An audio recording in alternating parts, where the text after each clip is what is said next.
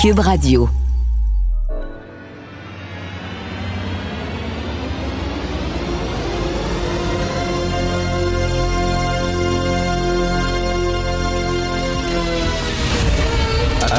Attention, cette émission est laissée à la discrétion de l'auditeur. Les propos et les opinions peuvent choquer. Peuvent choquer. Oreilles sensibles s'abstenir. Richard Martineau. Martino. Un animateur pas comme les autres.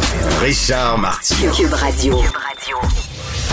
Bonjour, bon jeudi. Si vous m'écoutez, euh, si vous m'entendez, c'est parce que vous avez de l'électricité à la maison, comme disait mon fils, de l'électricité quand il était petit. Alors, euh, ben oui, il faut prendre mal en patience. hein. J'écoutais tantôt euh, à l'émission de Alexandre Moranville Wallet, en remplacement de mon ami Philippe Vincent.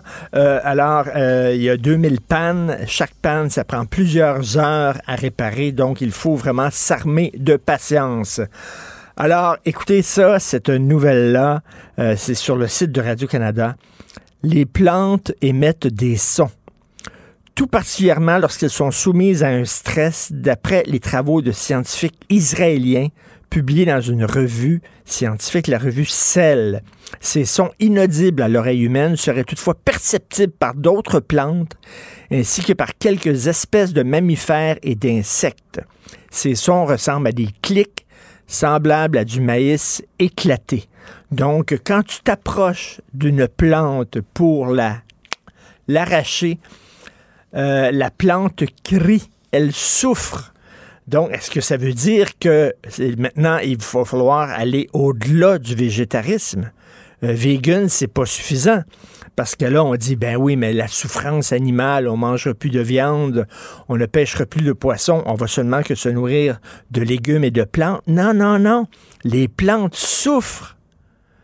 Donc, euh, vous participez à la souffrance d'un être vivant lorsque vous mangez des légumes et lorsque vous prenez euh, des herbes provençales. Donc, on fait quoi? On va se nourrir seulement. J'ai hâte de voir. Il va y avoir des défenseurs, vous pouvez être sûr. J'écris là-dessus ce matin dans ma chronique sur les groupes de pression, la victimologie. Il y a toujours, quel que soit le problème, il va y avoir un groupe de pression. Et là, je suis convaincu, ça va être les amis des plantes. Et là, ils vont dire, c'est épouvantable de déraciner une plante ou de couper un arbre. Vous faites souffrir un être vivant, ça s'en vient. Je suis convaincu. Et quand une plante, tu la déracines, les autres plantes le savent parce qu'elles elles entendent le cri émis par la plante et elles aussi stressent parce que se dit est-ce que après ça ça va être moi la prochaine? Donc j'ai hâte de voir ça maintenant Euh, vegan ça sera plus suffisant il va falloir aller un peu plus loin Martino, souvent imité, mais jamais égalé. Vous écoutez Martino. Cube, Cube Radio. Cette affaire qui est complètement tirée d'un film d'espionnage. Pourquoi? C'est vraiment intéressant? On peut pas dire l'inverse. Donc, la drogue, c'est donc. Un journaliste d'enquête, pas comme les autres. Félix Séguin. Hey Félix, je lis le texte de Nicolas Saillant aujourd'hui dans le journal. Euh, 25 incidents impliquant des armes à feu depuis le début de l'année. Et on dit, on s'en parle souvent, toi puis moi, là, on dit c'est une criminalité de plus en plus désorganisée, impulsive, des jeunes qui sont frostés. Et ça me fait penser, tu sais, en Libye. Suis-moi bien, là. En Libye, il y avait un dictateur, Kadhafi. On a dit, on va l'enlever, le dictateur, puis ça va régler les problèmes du pays. On l'a enlevé. Ce que ça a fait, c'est qu'il y a maintenant, il y a un paquet de gangs en Libye qui se tirent dessus et tout ça. Kadhafi était un dictateur, mais il servait un peu comme un couvercle que tu mets sa marmite. Tu, comprends? Il calmait tout le monde. Une fois que tu l'enlèves, c'est le foutu bordel. Fait que euh, c'est un peu ça, c'est comme. euh, ça prendrait comme un gros mafioso qui mette, euh, qui mette tout, tout de l'ordre là-dedans, mais là, c'est le bordel dans les rues de Montréal. Ben, ce que ce que tu dis, ça peut ça peut se confirmer, c'est-à-dire que ça peut il y a une analogie qui peut être faite avec les bons du crime organisé, effectivement, pas la même situation, mais le comparatif, euh, on peut y trouver quelques ressemblances. Oui, Vito Rizzuto, quand il était à Montréal, on disait, et les policiers même le disent, ça a commencé à très mal aller quand il est mort. Euh, et quand il est parti, quand il a été emprisonné, parce que il avait euh, d'abord beaucoup d'ascendants sur euh, ses pairs, il avait tissé des alliances aussi avec les différents groupes criminels, et il, il avec diplomatie, entre guillemets, si on peut appeler ça comme ça, une diplomatie toute mafieuse, par contre, euh, arbitrait des conflits entre des gangs et faisait en sorte que euh, c'était plus tranquille à Ben Montréal. oui. Pendant des années, sous son règne, ça a été relativement tranquille. C'est sûr qu'il y a des règlements de compte liés au crime organisé, euh, et etc., mais pas ce qu'on voit maintenant. Hein? Et puis il y a ça a- qui, qui, qui, qui Mais nous je, je le dis, les jeunes, les jeunes, ils respectent plus les doyens, ils respectent plus les Ouais, aînés. c'est- Il fut un temps où les gangs de rue respectaient les vieux mafiosos. Il n'y a plus de respect. Oui, mais c'est générationnel aussi. Ben. C'est générationnel. Les policiers, non mais c'est vrai, Richard, c'est c'est c'est drôle et c'est pas drôle en même temps parce que il y a une façon de commettre des crimes qui appartient aussi à une nouvelle génération de criminels plus jeunes, plus influencés par ce qu'on voit euh, publiquement sur les réseaux sociaux, plus enclins aussi à en parler eux-mêmes sur ces différentes plateformes. Tu as vu ce qui s'est produit en début de semaine euh, entre avec le conflit entre deux deux gangs, le gang de rue de Saint-Léonard, le gang de rue euh, d'Anjou, où euh, deux euh, deux de, de membres ont été kidnappés, amenés à Toronto, Ben brûlés, oui. torturés, forcés à faire à, à commettre des gestes euh, ex- ex- extrêmement dégradants. Bref, euh, c'est ça. C'est c'est- Ben oui, c'est. Maxime Delan qui avait sorti ça. C'est assez, c'est ouais. assez rock'n'roll. Euh, écoute, euh, millionnaires qui craignent pour leur argent, donc ils avaient mis de l'argent dans euh, cette entreprise-là, là, qui s'occupait de résidences pour aînés, puis bon, ils sont en train de perdre leurs millions. Oui, Catherine de la Montagne, Philippe Langlois, Jean-François Cloutier, mes trois estimés collègues du Journal de Montréal. Euh, il y a environ 75 millionnaires de Québec, une quinzaine de Montréal, nous euh, apprennent-ils aujourd'hui, qui se sont laissés séduire euh, par des, des rendements euh, qui leur étaient proposés comme étant mirobolants de l'empire immobilier du groupe UOT. Et là maintenant, écoute, ils ont le, ils sont, ils ont le, le, le vent dans le, le vent de face Ah pour oui. pas perdre leur argent, pour sauver les meubles. Hey, je te dis.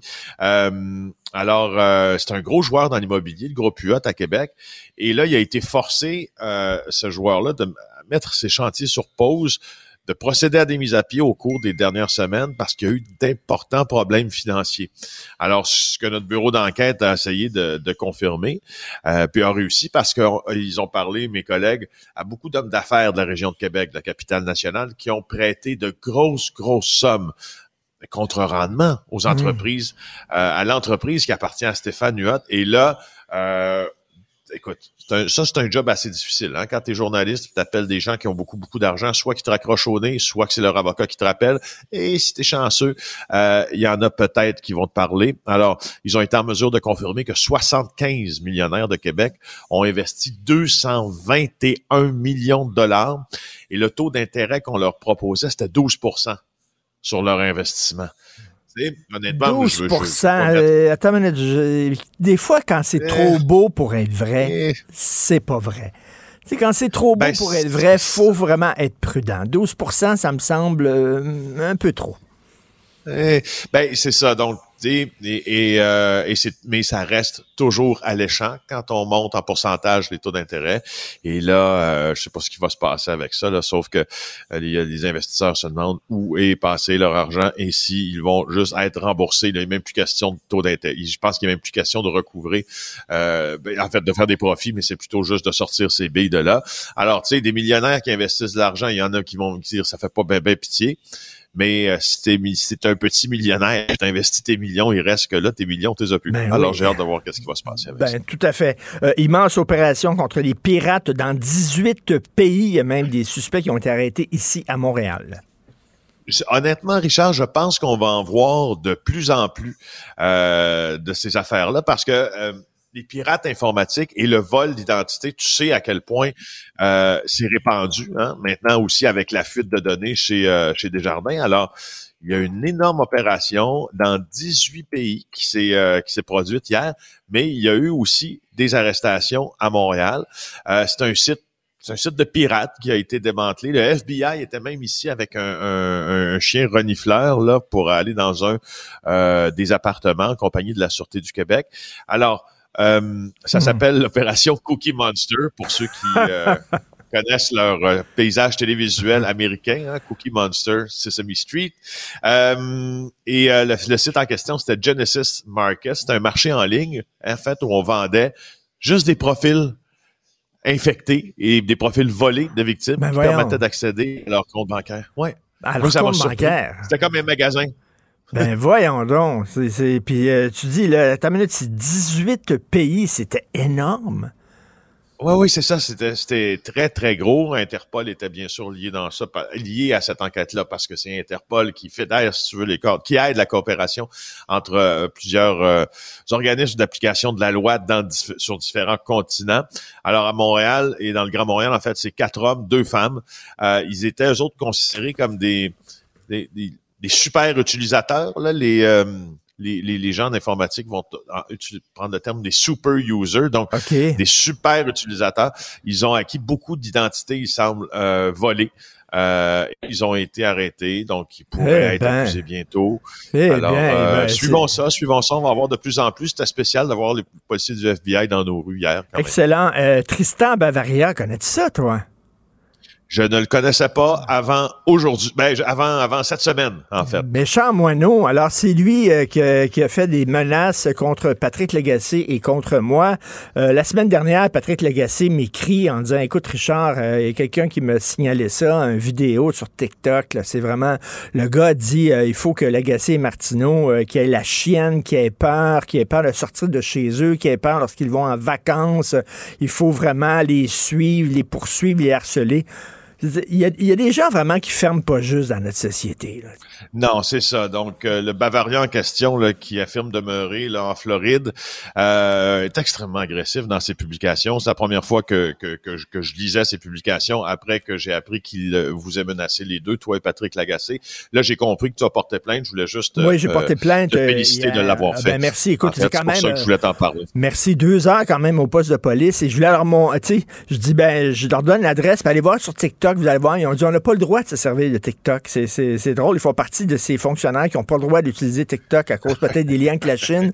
Donc, il a fallu filmer euh, ma propre, euh, ma propre, euh, Ok. mon propre téléphone. Salut, à demain, Félix. Avis à la gauche. Ben oui, on le sait. Martineau, ça n'a pas de bon sens comme il est bon. Vous écoutez Martineau. Cube Radio. Cube Radio.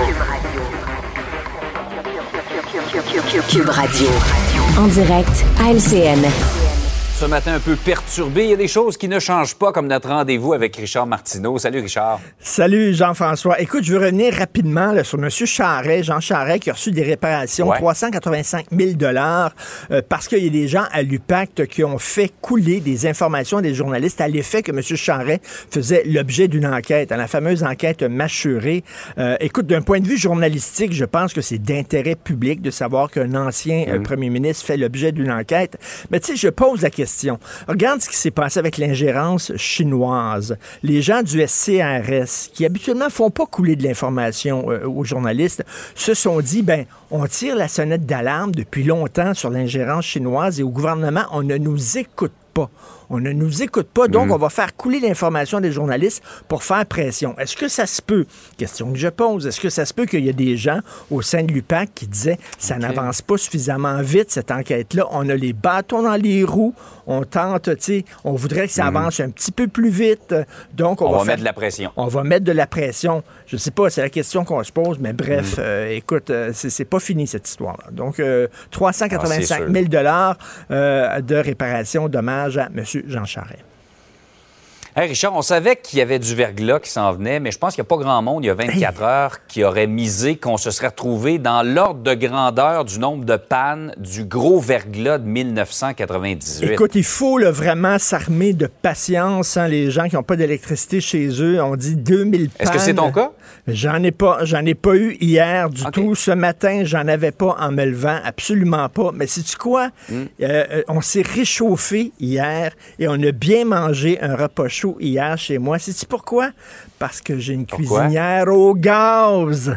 Les cuisinières qui veulent bannir, là, ils veulent bannir ça en disant c'est mauvais. Mais savez-vous quoi? Hier, en pleine panne d'électricité, moi, j'ai pu me faire des bonnes pastas. C'était excellent parce que j'avais une cuisinière au gaz. Puis on s'est réchauffé, ma blonde et moi. Comment? Parce qu'on a un petit foyer au gaz. Alors, tu sais, c'est gaz 1, électricité 0. Vraiment, là?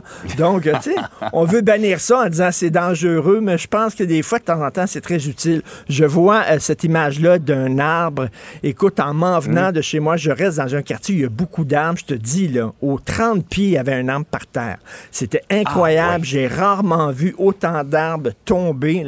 C'est vraiment... euh, on s'attendait à, à- à ce que ça brasserait, mais je m'attendais pas, moi, à une tempête aussi grosse que ça, quand même. Donc, il y a encore des gens... qui- Remarque qu'il en est tombé un peu plus de verglas que ce qu'on pensait. On parlait de 10 à 20. À Montréal, il en est tombé 35, ce qui est quand même le tiers de ce qui était tombé euh, en 90. Heureusement, on n'est pas rendu à se rendre dans les refuges. J'en rappelle-toi, il y a 25 ans, Non. la crise de verglas, les gens qui ra- rentraient dans les refuges, les mains dans les poches, en disant, ben là, c'est que ça, une Ah. couverture. C'est c'est- quoi ça, les brosses à dents? Ils n'ont pas de brosses à dents. Hey, ta maison n'a pas brûlé, elle n'a pas explosé. Là. Prends une lampe de poche, va chez vous, va chercher ta brosse à dents, puis reviens dans, le- dans le refuge. Tu te souviens de ça? Les gens, on dit, ah, les gens faisaient preuve de solidarité pendant la crise du verglas. En ouais, les gens se volaient leur bois de chauffage, puis je volais leur génératrice l'un l'autre. Tu sais, quand même, c'est assez particulier, cette période-là.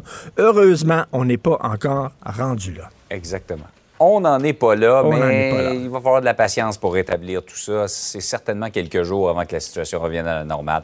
Et en terminant, Richard, euh, ben, la- le PDG de la SAC euh, a été dégommé. On se demande pourquoi. Ben oui. Alors, Denis euh, Marcellet, PDG de la... La question qu'on se pose, c'est que est-ce qu'on l'a jeté en dessous de l'autobus pour protéger Éric Kerr? Ouais. Parce tu sais, Servir de paratonnerre. Ben, c'est ça, service de gilet, gilet par balle. tu sais, C'est lui qui a reçu la balle, puis finalement, là, puis euh, bon, écoute, il va se retrouver, on va le replacer parce qu'on est dans fonction publique. Dans fonction publique, il Ah n'y a ouais. personne qui perd sa job. On t'enlève, on te met ailleurs. Tu sais, C'est tout, là. C'est ça qu'on va faire. Donc, euh, écoute, parce qu'il y a eu plein, évidemment, plein de ratés. Euh, Madame Guilbeault qui dit, c'est pas vrai que vous, avez, vous allez vous lancer dans le profilage facial. là. Je veux dire, non, non, là, tu sais, on a, on a vraiment, on est passé à côté d'une grosse catastrophe. Je veux te rappeler, là, au point de vue, là, bordel informatique, depuis le 3 décembre 2022, alors, euh, les ingénieurs de l'État travaillent 37 heures et demie, mais ils sont payés seulement 37 heures. On n'arrive pas dans le système informatique à changer ça pour payer le 30 minutes de plus. Là, tu veux dire, le 30 minutes de... je te rappelle qu'il y a, il y a quoi? Il y a 45 ans, on a lancé deux sondes dans l'espace. Ils ont filmé des éruptions volcaniques sur Jupiter. Ils ont analysé les anneaux de Saturne. Tu comprends-tu? Oui. On n'est pas capable de dire, là, ils, sont, ils travaillent 37 heures et demie, mais on n'est pas capable de changer le système informatique pour ces ingénieurs-là. Hey, heureusement, Je veux heureusement. dire, comme tu dis des fois, de. Da, heureusement qu'on ne s'est pas lancé dans la reconnaissance faciale. Ouais. Je pense qu'on aurait eu des photos de nos fesses plutôt que des photos de nos faces. Vraiment, là. J'aime mieux pas y penser. Alors, Contrôlons ce qu'on peut contrôler d'abord. On passera à la reconnaissance faciale plus tard. Et beaucoup de patience, j'imagine, si vous nous regardez, c'est que vous avez de l'électricité chez vous, bien sûr, là, beaucoup de Quoi patience. qu'on est diffusé, Richard, sur, euh, sur tvanouvelle.ca. Ah, ben, c'est- effectivement. Merci. Salut. Hey, bonne journée. On se reparle Bye. demain. Bonne Salut. journée. Artiste de la satire, il dénonce les incohérences, une ironie à la fois. Richard Martineau.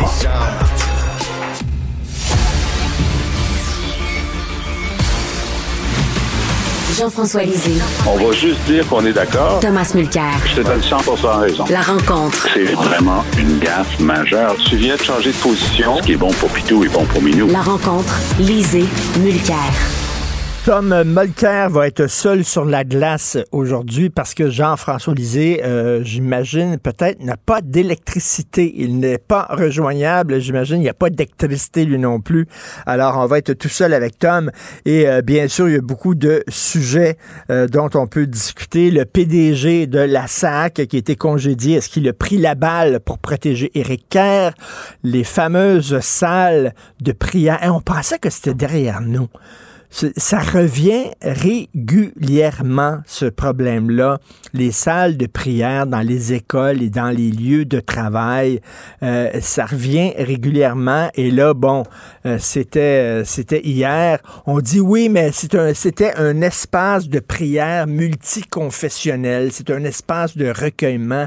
N'importe quoi pour pas dire c'est pour la communauté musulmane. C'est, reste que et là, je suis pas anti-musulman, mais de toutes les religions, c'est celle qui pose le plus de problèmes lorsqu'il y a un clash de droits entre les droits collectifs et les droits individuels, parce que, qu'est-ce que tu veux, cette religion-là, elle est plus ostentatoire.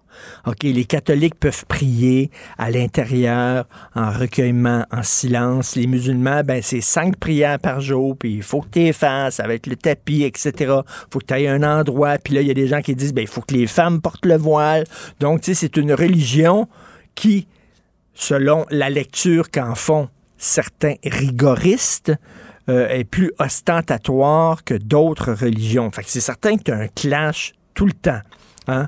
Euh, ben, quoi qu'il y ait les Sikhs aussi avec leur turban, ils disent je ne peux pas enlever mon turban, donc euh, je dois porter mon turban sur les lieux de travail. Ça pose aussi des questions. Euh, quand tu es policier, ça pose des questions. Quand tu travailles dans le domaine de la construction, puis tu dois porter un casque, mais ça revient constamment.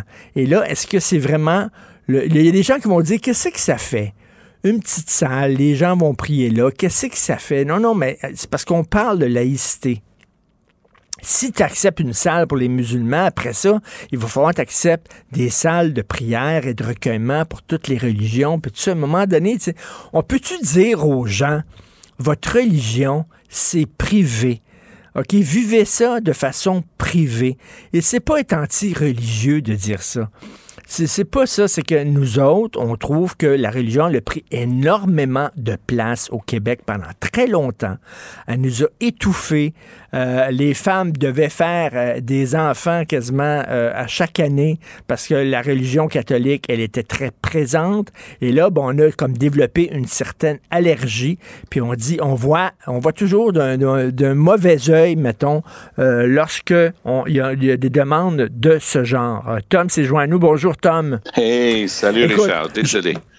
Je veux te parler, bien sûr, le PDG de la SAC qui a été dégommé. Est-ce qu'il a pris une balle pour protéger Éric Kerr? À mon point de vue, oui. Tout notre système de gouvernement est censé être basé sur la responsabilité ministérielle. Il y a un ministre responsable de la, euh, de la cybersécurité et tout ce qui est ordinateur au gouvernement, c'est Eric Kerr. Mais il n'a aucune expérience, aucune expertise et franchement, aucune expérience ou formation là-dedans. Il navigue comme il peut. Et quand c'est arrivé, le premier réflexe, c'était de dire, ah, on va regarder la piètre performance de Denis Marcellet. Ça vaut la peine d'aller en ligne. Ce gars-là a été sous-ministre en titre, donc le premier sous-ministre à la justice, à la sécurité publique, au transport. Il a été responsable de la curatelle publique au Québec, un job archi compliqué administrativement. Un gars avec une feuille de route incroyable et franchement, sans faute.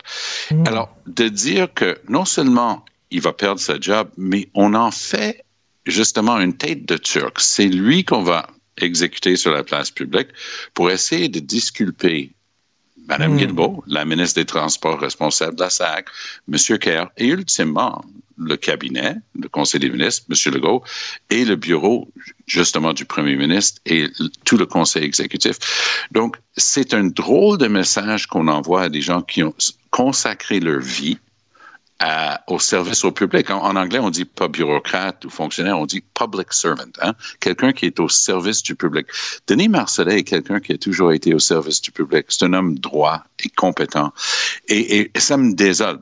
Je, l'ai connu à l'époque de que lorsque j'étais président de l'Office des professions parce qu'il était à cette époque-là président de la Chambre des notaires du Québec. Donc c'est un gars avec énormément d'expérience, droiture, et c'est vraiment plate que sa ben carrière prend fin comme ça.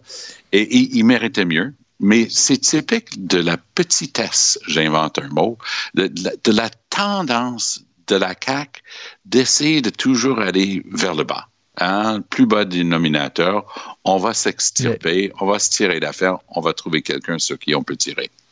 Effectivement, on l'a on l'a jeté sous l'autobus pour protéger, euh, pour protéger Bonardel. Et, et quand, euh, quand Mme Geneviève Guilbeault a dit, là, on, a tiré la plug sur ce projet-là euh, de reconnaissance faciale, euh, premièrement, comme le disait Jean-François Lisée hier, on dirait qu'elle a appris l'existence de ce projet-là en lisant le journal. C'est assez bizarre parce qu'elle elle est ministère, elle est ministre du Transport.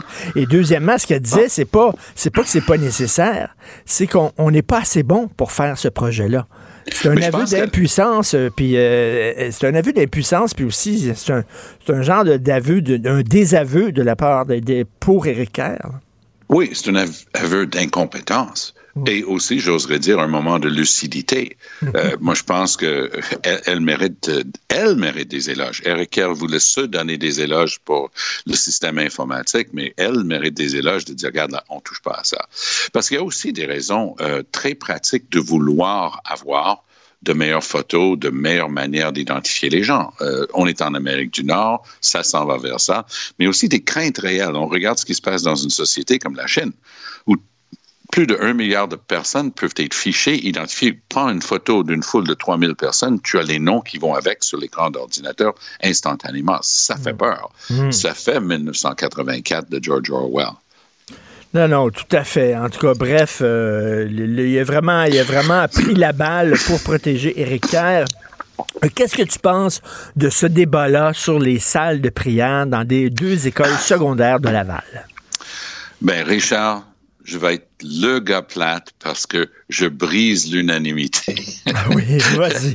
Euh, on, on se leurre lorsqu'on se raconte, euh, et on se raconte des à croire quand on dit que Québec toujours été grand principe laïcité.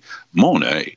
Moi, je suis allé à l'école secondaire à Laval, mon, mon école secondaire, Laval Catholic High School. On avait non seulement une salle de prière, on avait une chapelle, école publique, là, j'entends, hein, euh, de la commission scolaire de Maisonneuve euh, à l'époque.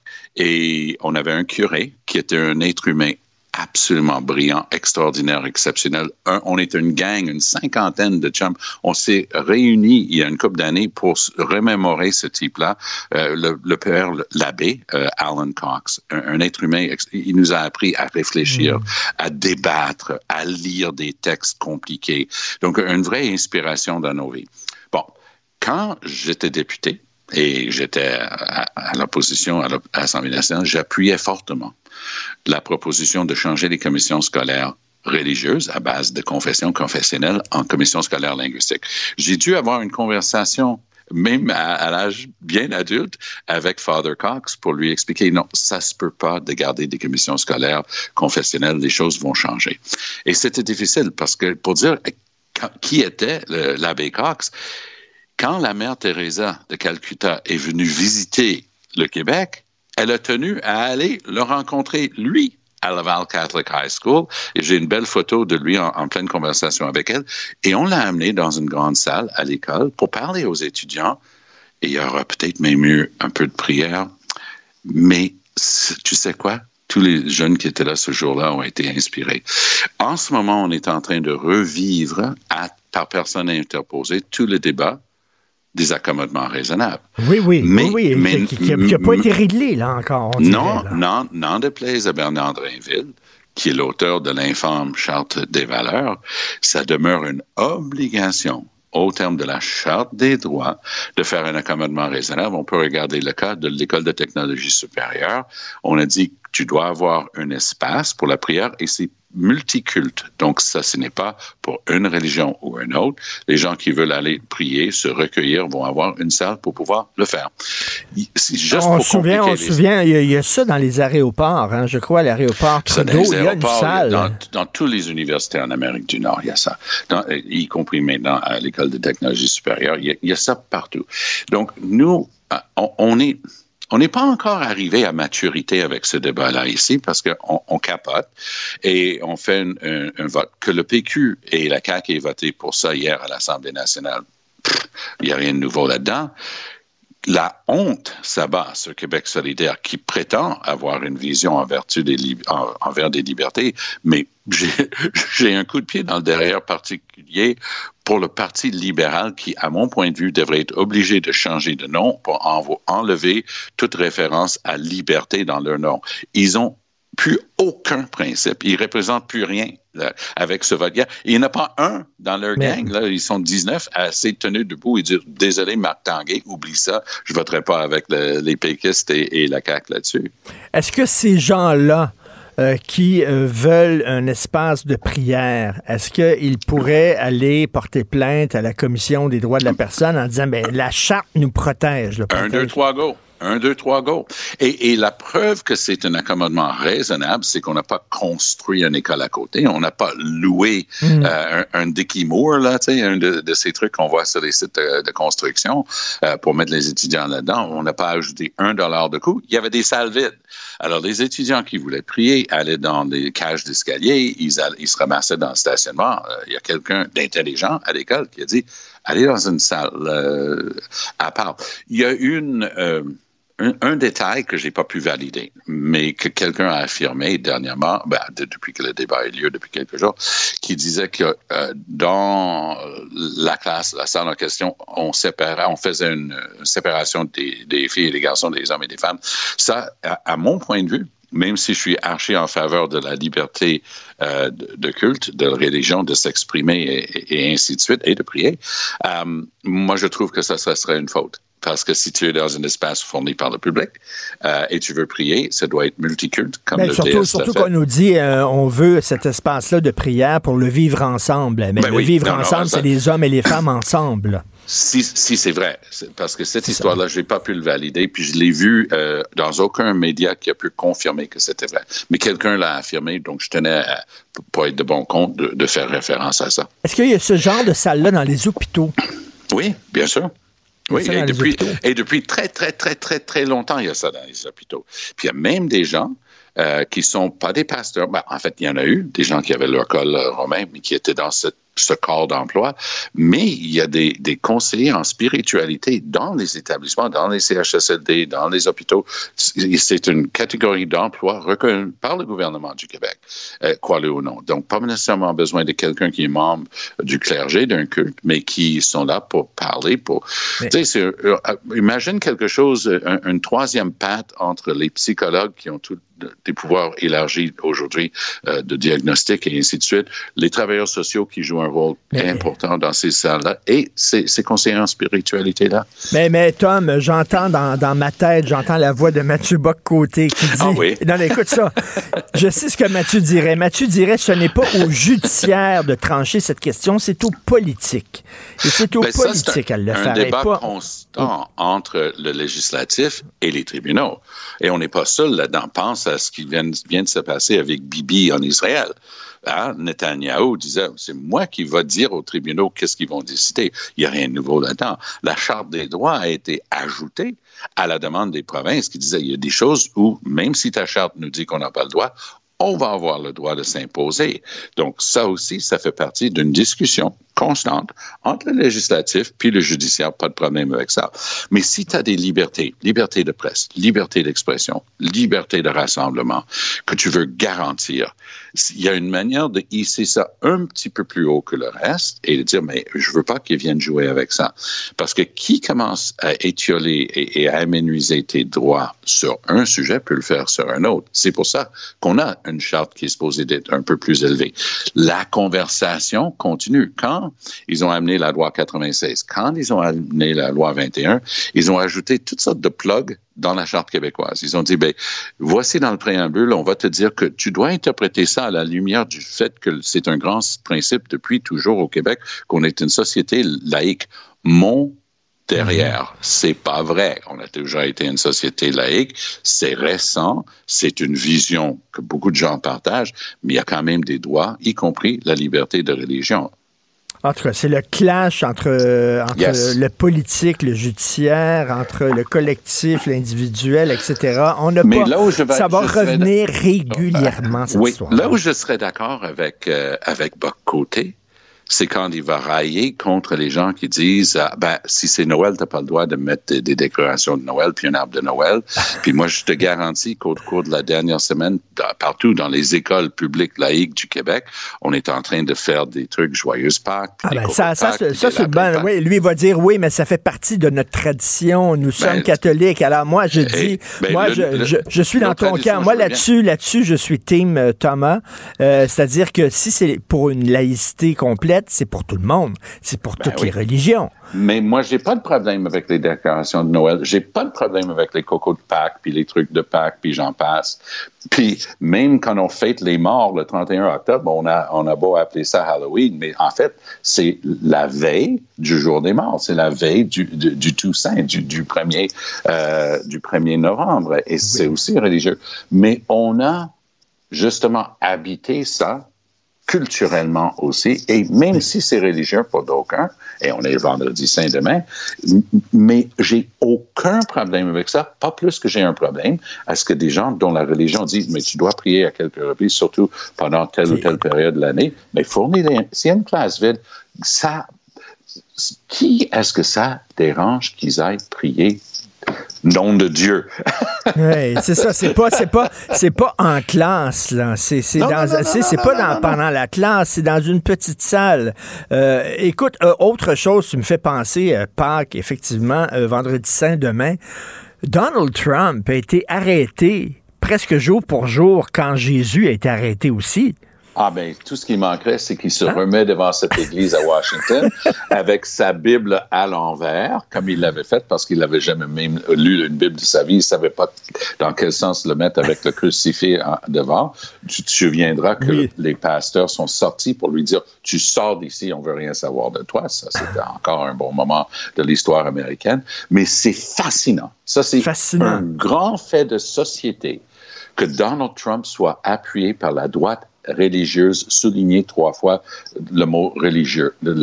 C'est fascinant que ce type-là, qui nie pas ses frasques avec les dames de toutes sortes de nature et de background, euh, c'est ce qu'il a admis dans, dans, une entrevue captée sur un hot mic qu'il faisait aux femmes, des séries d'accusations pour attouchement, agression et viol, euh, ses attitudes à l'égard d'autrui, sa haine pour tel ou tel groupe, et, et qu'il exprime constamment, disant aux gens, allez leur foutre des coups de poing sur la gueule, et les gens qui prient tous les dimanches, qui disent qu'ils sont, des bons chrétiens, qu'il faut aimer son prochain, ils appuient tous ce type-là. C'est un fait de que, société. Est-ce que tu penses que le, le, Parti républicain va pouvoir enlever la, la, masse cancéreuse qui est en son sein?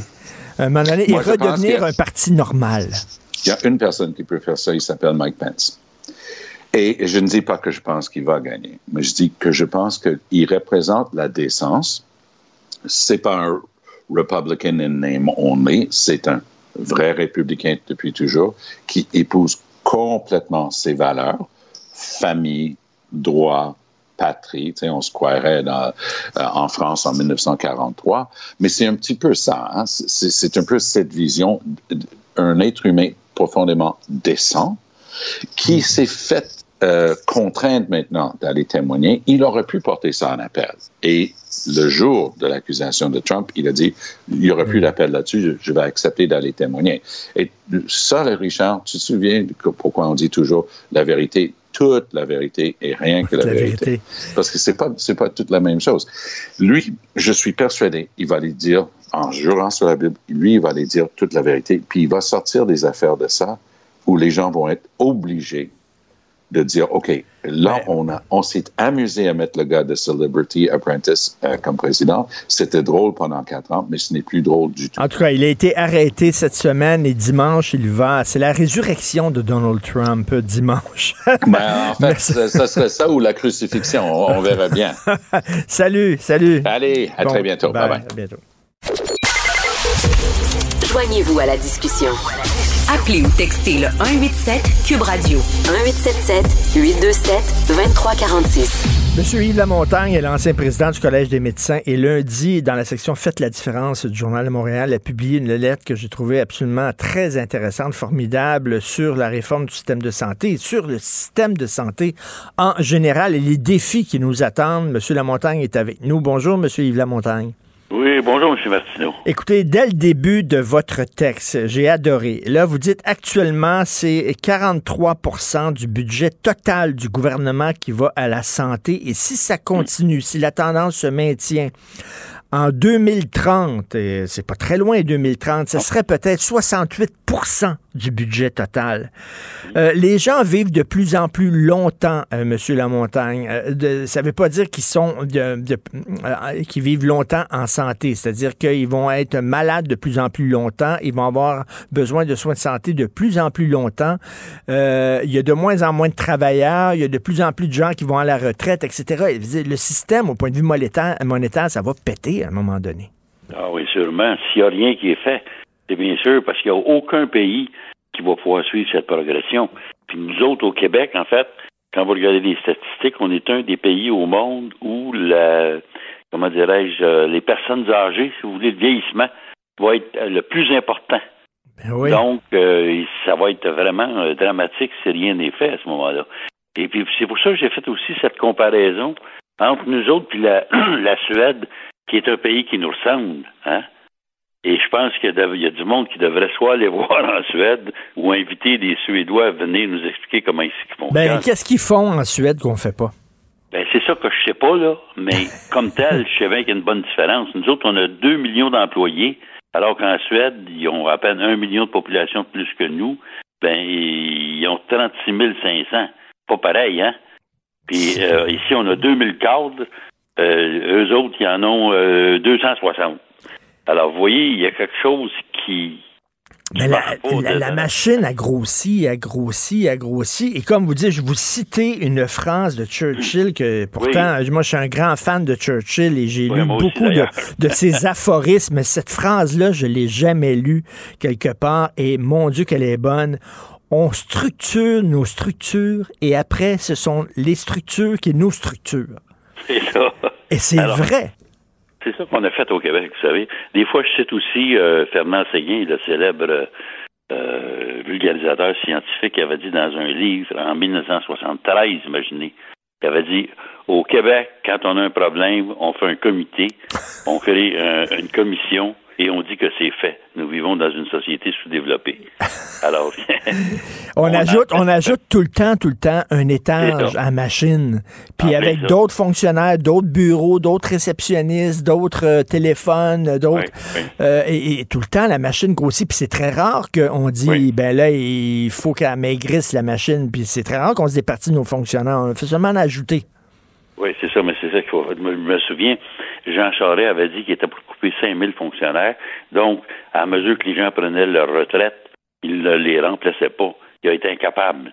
J'entendais cette semaine, pas au Québec, mais au Canada, entre 2016 et 2023. 80 000?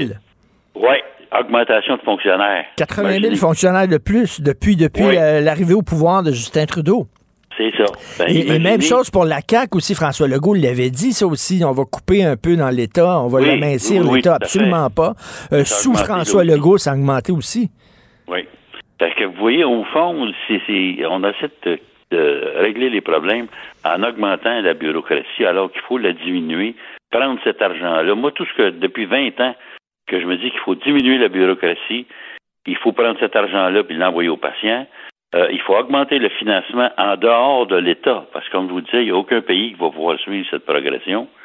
Et ça, il y en a déjà pourtant des moyens, mais le gouvernement est frileux là-dessus. Je vous prends un exemple fort simple. Les CHSLD privés conventionnés.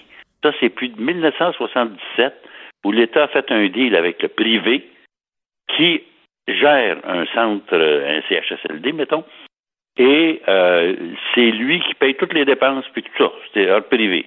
Sauf qu'il doit donner le service public, puis il doit répondre aux mêmes normes syndicales qu'on retrouve dans le public. Ben, quand vous regardez ça, on n'a pas à gérer à partir de nos impôts, à vous et moi, à prendre de l'argent pour faire vivre des buildings, puis euh, faire vivre des services. C'est le privé qui s'en occupe, puis pourtant, on a un service public qui est gratuit. Alors ça, c'est un bon exemple, je trouve, de partenariat privé-public. Et il pourrait en avoir d'autres comme ça, évidemment, pour essayer d'aller chercher du financement en dehors de l'État. Euh, moi, je me suis. Et qu'est-ce que vous dites aux gens? Euh, entre autres, j'entendais à un moment donné Éric Duhem qui disait ça. Il dit euh, le système de santé est censé prendre soin de nous, mais là, c'est l'inverse. C'est nous qui prenons soin du système de santé. Ouais, il, y a, un peu, il a un peu raison. Parce qu'on en met beaucoup dans le système, mais ça sort pas beaucoup à l'autre bout. Puis vous voyez, à cause de ça, c'est là qui arrive avec euh, ce qu'on a au Québec, en tout cas, je sais pas ailleurs, mais une espèce de manque d'initiative puis de leadership qui vient des gens. Et ça, ça joue, hein, parce que qu'est-ce que ça amène? Une diminution de la productivité, le cloisonnement, le cloisonnement des tâches, l'embauche de personnel supplémentaire, on en sait quelque chose, l'incapacité de licencier un, employé euh, improductif. Je pourrais vous donner des exemples là-dessus. Puis, euh, la promotion selon l'ancienneté, sans tenir compte des habiletés du travailleur. Je vous donne juste un exemple d'ancienneté. À Plattsburgh, j'avais rencontré euh, l'infirmière en chef de l'unité des, des, cancéreux. Et c'est une fille de Trois-Rivières. Puis elle me raconte que quand elle a fini son cours à Trois-Rivières, pendant quatre ans, elle avait travaillé de nuit et elle était incapable d'avoir un poste de jour à cause de la seniorité. Fait quand elle a fait ça, elle s'est en allée à Plattsburgh, puis ça a marché très, très bien là-bas. Puis à un point tel, quand on arrive à la, à la compétence, elle avait appliqué pour devenir la nurse en chef. Ben, elle a fini, même si elle avait peu de, de, seniorité à Plattsburgh, elle a fini conjointement avec une autre infirmière, puis c'est elle qui l'a eu, parce que l'autre infirmière qui faisait 20 ans qui était dans la boîte avait eu deux plaintes contre elle. Alors, vous voyez que c'est pas pareil comme ici, ça, hein? C'est. puis ici, comme vous dites, là, des... ça prend quoi pour perdre sa job? Il y, en, y, en a, il y en a des, des, des, professeurs qui sont incompétents puis qui ont perdu la flamme depuis des années puis qui, qui, ennuient des étudiants puis ils sont encore là. Puis les mêmes choses dans, dans le milieu de la santé aussi. Euh, il y a des infirmiers puis il y a des infirmières puis il y a des médecins des fois. Ils devraient pas être là. Bien sûr. Moi, j'ai déjà eu, euh, quand j'étais au centre de recherche, un employé euh, alcoolique puis j'avais tout essayé pour l'aider. Ça marchait pas. Finalement, j'avais comme décidé, si vous voulez, de le clairer à cause de la seniorité, j'ai pas été capable. Il a été transféré dans une autre unité. Évidemment, à cause de sa seniorité, il a bumpé quelqu'un. Puis celui qui est en charge de l'autre unité m'appelle en disant Mais qu'est-ce que tu fais là de m'envoyer ce gars-là? Alors, vous voyez, n'a pas été capable de, le licencier. On peut rien que le déplacer dans la machine. Puis euh, en même temps, avec les structures, la structure a fait que elle pense à elle, elle pense à sa survie à elle, puis elle pense pas au bien-être des patients. Et moi, je fais tout le temps l'analogie, la métaphore, M. Lamontagne, quand un couple se sépare puis qu'ils ont des enfants. Oui. Il faut qu'ils pensent aux enfants, au bien-être des enfants. Si chacune de leurs décisions qu'ils prennent, c'est tout le temps en vue du bien-être des enfants, ils vont, ils vont bien réussir leur séparation puis leur divorce. Vous comprenez? Tandis que là, on a des machines qui chicanent, qui pensent à eux autres. Le syndicat pense à protéger ses membres. Les corporations pensent à protéger leurs membres. Mais mm. Christy, le patient là-dedans. Oui, c'est ça. On l'oublie facilement. Hein? Complètement. C'est ça le problème. Alors que si, euh, moi, je, je souhaitais une euh, gestion décentralisée. On a tout rapporté ça, puis on a ramené ça vers Québec. Alors que si on laissait les gens dans leur endroit, au moins, là, apparemment, il va y avoir des directeurs qui vont être nommés dans chaque hôpital. Je pense surtout en région. Puis vous dites à ces gens-là, il faut que tu marches ton affaire, puis que ça aille bien le plus possible. Il y en a du monde qui ont du drive et qui sont capables. Mais donnez-leur de la cote, bon Dieu. Mais là, l'affaire, c'est que quand on décentralise trop, en haut, ils n'ont plus de prise. Quand c'est le temps de changer ben une machine, ils n'ont plus de prise. Ben euh, mais quand on centralise trop, en haut, ils sont déconnectés du terrain. Fait que d'un bord comme de l'autre, on dirait, il y a des, il y a des, euh, il y a des conséquences fâcheuses. Ah oui, ça c'est sûr. Moi, j'avais déjà dit à M. Couillard, avec, puis il avait raison. Il m'avait dit, tu sais, jamais les politiciens vont laisser aller 46% du budget moi, je préconisais l'hydrosanté, là. Parce que c'est avec ça qu'ils gagnent leur élection. Alors, imaginez, en fait, il ne s'agit pas pour le gouvernement de laisser aller de l'argent. Il s'agit de le faire administrer par d'autres qui sont capables d'administrer beaucoup mieux avec une structure moins rigide que celle du gouvernement. Donc, au fond, le gouvernement, lui, ce qu'il devrait faire, c'est des politiques de santé, puis arrêter de faire de la politique avec la santé. C'est ça. Donc, euh, c'est-à-dire le ministère arrive avec les grandes orientations, Puis là, après ça, l'hydro-santé que vous dites, ou l'Agence Santé Québec, eux autres, après ça, vont, vont, vont euh, appliquer ces orientations-là euh, sur le terrain. Oui, exact. Ça existe déjà, d'ailleurs. Hein? Regardez, l'assurance automobile, c'est un exemple. Hydro-Québec, évidemment, c'est un exemple aussi. Euh, il y a plein de. Ben, est-ce qu'on devrait faire ça avec tous les ministères d'abord, M. Lamontagne? Peut-être que ça nous coûterait moins cher d'impôts. mais il y a des gens qui disent Ouais, mais c'est la réforme Barrette déguisée, c'est-à-dire c'est une centralisation. Vous, vous dites non, on centralise, mais ça va être moins rigide. Oui, oui, oui, oui, oui, oui. Non, c'est pas la même chose, à mon avis, que la réforme Barrette. Et ce que je dois donner à M. Dubé, c'est qu'il est moins passez-moi l'expression, il est moins bœuf que Gaétan. Gaétan, moi, je disais, tu sais, quand il l'appelait, on avait eu le, le, le bœuf de Matane à l'époque. Puis là, avec, avec, il y avait le, le bœuf de la tuque qui était barrette. Puis moi, je disais, c'est pas un, c'est pas un, un, bulldozer, Barrette, c'est un char d'assaut. Et là, j'entendais la, la, directrice de la Fédération d'interprofessionnels du Québec là, qui disait non, non, non, on veut rien savoir, on veut rien savoir, non, non, non. Puis là, je dis, oui. on est tannés, les gens sont tannés de cette fin de non-recevoir-là. Vous voyez, là-dessus, je vous donne un exemple, tiens. Comment ça se fait euh, M. Martineau, qu'on entend des infirmières beaucoup parler dans le milieu francophone, puis qu'on ne les entend pas dans le milieu anglophone. Ben, c'est que du côté anglophone, il a fait une entente avec le syndicat, et les infirmières travaillent de 7 heures le matin à 7 heures le soir, trois jours par semaine, puis ils sont en congé quatre jours. Pas si pire, ça, hein? Ben pourquoi, ben pourquoi on s'inspire pas de ça? C'est, chez nous. Ah, ben non, ben non, parce que, il faut, faut suivre les conventions comme on a il faut avoir trois chiffres de 8 heures au lieu d'en avoir deux de 12 heures. Mais les autres, ils ont accepté ça. Puis ça roule bien. Puis ils font presque pas de temps supplémentaire. ah, oui. Ben, comment ça se fait qu'on n'est pas capable de faire C'est là, là, mais M. Lamontagne, c'est pas un autre pays, là. C'est chez nous. Non, non, je comprends. C'est à l'ouest de l'île. On n'est même pas capable de s'inspirer de ce qui se fait chez nous. Exact, exact. Ah. La même chose, moi j'avais déjà déjà dit à, voyons, à Madame l'ancienne première ministre là. Madame Marois. Euh, Madame Marois. Euh, au lieu de, de, de faire des, des, des, des tournettes à gauche et à droite, allez donc voir à Plattsburgh comment ça marche. Et vous allez voir qu'il y a des affaires à apprendre là aussi. Ben oui, hey, non, on n'a rien à apprendre des autres. Nous autres, voyons donc. Ouais, on, ben non, on est trop bons. On est tellement bons, on se pète les bretelles. C'est pas les ben autres qui vont nous dire comment faire, Monsieur Lamontagne. Oui, oui. donc, vous êtes, en terminant, vous êtes optimiste quand même. Ben, cette je, réforme. Oui, je suis plus optimiste que j'étais. Euh, comme j'avais marqué dans mon papier, euh, ça ne sera pas la guerre nucléaire que le Dr. Barrett euh, annonçait, mais certain qu'il va y avoir un gros orage électrique. Mais j'espère que quand il y a un orage électrique, c'est juste temporaire. Alors j'espère que ça va être ça. il y a des arbres qui vont tomber comme aujourd'hui. Euh, c'est un, texte très intéressant. Si les gens qui l'ont pas lu, ah ben, allez, sur le site du Journal de Montréal, lisez le texte de euh, Dr. Yves Lamontagne. C'est toujours un plaisir de vous parler, M. Lamontagne. Ben, ça fait plaisir, moi aussi. Merci beaucoup, ancien président du Collège des médecins. Bonne journée. plaisir. Bye-bye. Richard Martineau. Plongé dans l'actualité avec des observateurs qui pensent à contre-courant.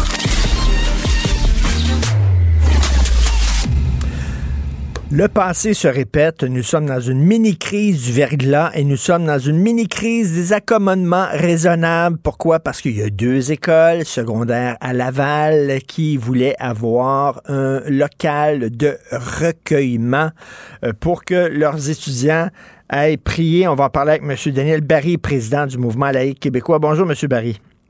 Bonjour, M. Martineau. Là, euh, on, marche sur des œufs, hein, puis on prend toutes sortes de mots euh, pour pas dire la, vraie chose. C'est-à-dire, ce sont des étudiants musulmans qui veulent avoir une prière pour aller prier. Là, là on dit oh, une salle multiconfessionnelle, un lieu de recueillement. C'était pas ça. Là. Euh, Manifestement, non. En fait, euh, ce n'était pas ça. C'était clairement des salles de prière, là, qu'on appelle ça, en fait, des salles de recueillement ou de ressourcement. Ce sont des euphémismes. Ben oui. Euh, il est devenu évident, même par ceux qui ont rapporté les événements, que c'était destiné à la prière et à la prière de, pour euh, exclusivement les étudiants musulmans. Bon, euh, il y a eu, euh, il y a eu un, volte-face hier du, euh, de, la part du ministre Drainville. Au début, il a dit ben, on devrait avoir des. c'est hors de question qu'on ait une salle seulement pour une religion. Chaque religion devrait avoir sa salle de prière de recueillement. Puis après ça, il a dit non, non, pas de salle du tout. c'est pas, pas de salle de prière dans les écoles. vous avez perçu ça comment, cette volte-face-là? Ben, sa volte-face a été heureuse, je vais vous dire. Bon, sa première réaction, on se demandait est-ce qu'il est vraiment, euh, est-ce qu'il était complètement réveillé là, quand il a fait cette déclaration, parce que ça allait clairement à l'encontre. Euh, on a sorti au moins quatre lois là qui vont, qui sont violées par euh, cet état de choses. Bon, hier, M. Drainville est revenu pour dire que ça n'avait pas sa place dans une école laïque. Il était Bon, en fait, sa, déclaration est un peu plus euh, claire et plus, plus ferme que ce qu'elle avait dit la veille. On j'ose croire que notre missive a peut-être mis quelques points sur les îles parce qu'on a fait valoir quatre ou cinq points de loi qui étaient violés par l'ouverture de salles de prière dans des écoles publiques qui sont censées être laïques. C'est ça, au mouvement, mouvement laïque québécois, vous avez envoyé une lettre, euh, une lettre justement au ministre de l'Éducation euh, concernant cette histoire-là. Et euh, donc, c'est quoi, entre autres, les, les, certains, certains, certains éléments de loi là, qui ont été injustement traités par D'une part, les services d'animation spirituelle dans les écoles, ça a été aboli par des amendements à la loi sur l'instruction publique donc aboli par une, par une loi qui amendait la loi sur l'instruction publique et ça faisait suite à l'adoption de la loi sur la laïcité. Les amendements en question ont retiré pour les, aux écoles l'obligation d'avoir des services d'animation spirituelle. Donc, d'une part. Alors, ce qui existait du temps des. C'était un hmm. reliquat des écoles concessionnelles. Une fois qu'on avait retiré le pastoral, il y avait, les écoles on, devaient maintenir un service d'animation spirituelle et communautaire. Bon, l'aspect communautaire n'avait pas de problème, l'aspect spirituel posait des problèmes. Alors, ceci a été aboli. Donc, les écoles n'ont aucune obligation d'accommoder sur, le, sur le, plan des, exercices euh, du culte à l'école. on peut même dire qu'à ce moment-là, ça devient un accommodement déraisonnable euh, parce que ça euh, impose une charge indue à l'école puisque par la loi, les services n'existent plus. Euh, et hmm. s'il y a des s'il y a des accommodements religieux qui, qui peuvent être euh, permis, ben là, ils sont encadrés par la loi sur la neutralité religieuse. La loi sur la neutralité religieuse, ce n'est pas la même que la loi sur la laïcité. La loi sur la neutralité religieuse a été adoptée par le Parti libéral pour encadrer justement les accommodements dits raisonnables, que nous on appelle des accommodements religieux, parce que ça concerne hmm. toujours la question de la religion. Alors, les, les, les encadrements religieux, je vais vous donner quatre obligations là, pour les encadrer. Il faut que ça respecte le droit à l'égalité entre les femmes et les hommes. Donc, ce n'était pas le cas dans les écoles, puisque il y a un professeur qui s'est, qui s'est autoproclamé imam et qui refusait l'accès aux filles. Mmh. Donc, le commandement violait ce premier élément-là. Le commandement doit respecter euh, la neutralité religieuse de l'État. Alors, dans une école supposément neutre et laïque, euh, euh, euh, une, salle dédiée au culte, ça ne respecte pas la neutralité religieuse. Ensuite, le commandement ne doit pas imposer de contraintes excessives. Alors, ça en est une puisque l'école n'est pas tenue d'offrir de tels services et ne doit, doit revoir, assurer la sécurité des personnes et assurer le bon fonctionnement de l'organisme. C'était pas le cas puisque y a des enseignants qui se sont plaints d'intimidation et qui craignaient même des représailles. Donc, cet accommodement nuisait au bon fonctionnement de l'organisme. Et donc, c'était une matière à conflit. C'est pour éviter ce type de conflit que les lois sur la neutralité et la laïcité ont été adoptées. Et là, on n'en tient pas compte.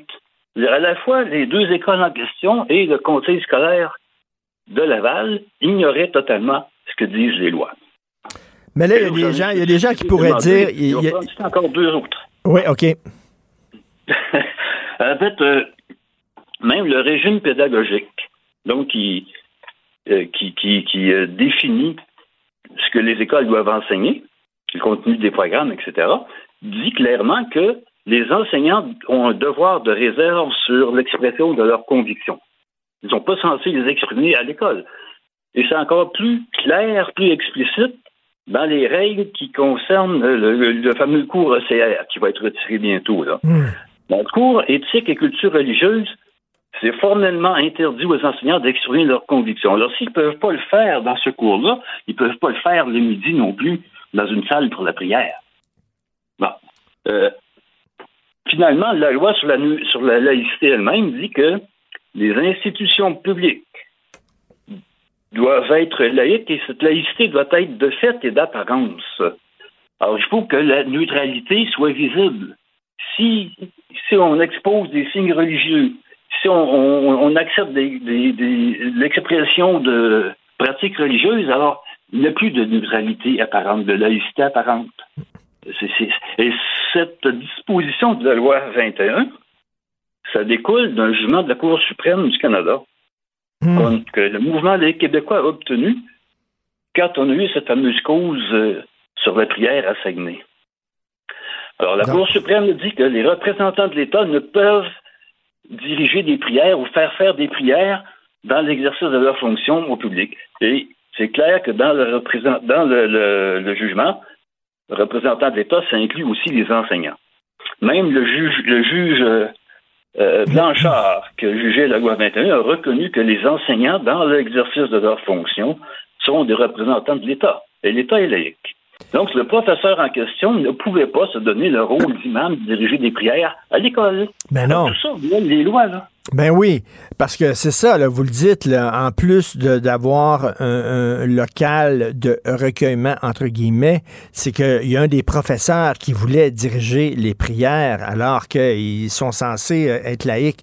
Mais il y a des gens qui vont dire oui, mais c'est raisonnable parce que, bon, on demande pas de construire un lieu de prière à côté. on, demande seulement de,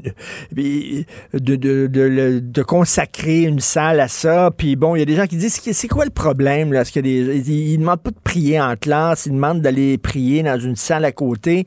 Et il y a des gens qui pourraient vous dire ben, ce genre de salle-là, on en voit dans les aéroports, puis on en voit dans les hôpitaux. Oui, ben les aéroports, les hôpitaux, ce ne sont pas des écoles. Et là, là-dessus, le donneur Drainville est très, clair. Dire l'école, lui-même, les, les, au, Parti québécois, euh, les écoles, c'est pas des places pour aller pratiquer sa religion. On va là pour s'instruire, on va là pour développer un esprit critique, d'ailleurs, face aux différentes croyances religieuses. Et la pratique religieuse, ça, ça, prend ailleurs. C'est pas l'endroit pour aller manifester des, des croyances religieuses. C'est pas la même chose dans un aéroport, dans un hôpital où on a des populations, on dit recluses, même, même, dans les pénitenciers. Bon, on peut, euh, ils sont reclus, ces populations-là. On peut, sur place, les hmm. accommoder pour l'exercice de leur religion. Mais à l'école, c'est pas le cas, là. Donc, vous êtes content, en, terminant, vous êtes content, M. Barry, euh, de la position finale, finalement, du gouvernement là-dessus? Euh, oui, je pense qu'hier, là, euh, le ministre Drainville a été assez clair. Oui. Et notre requête a fait euh, ce que vous énumérez là, les points de vue. On a aussi adressé au ministre Jean-François Roberge, qui est le ministre responsable de la laïcité. Alors, il y a deux ministres là, qui, sont, qui sont en cause dans ça. Bernard Drainville, les, les, les, médias lui ont fait parler. M. Roberge, il est aussi responsable de l'application de la loi sur la laïcité. Bon, et ça, ça couvre pas seulement le scolaire. Et dans ce cas-là, euh, il, est concerné. Mais j'ai vu un petit tweet de passer de, de M. Robert qui euh, allait un peu dans le même sens que M. Drainville, il disait que c'était pas la place pour, euh, pour faire ses prières à l'école. Hmm. Et, ça n'enlève rien la liberté de religion. Là. Les gens peuvent pratiquer leur religion. ben oui. Mais, mais pas, dans pas, pas quand ils sont à l'école et pour les représentants de l'État, pas quand ils sont en fonction.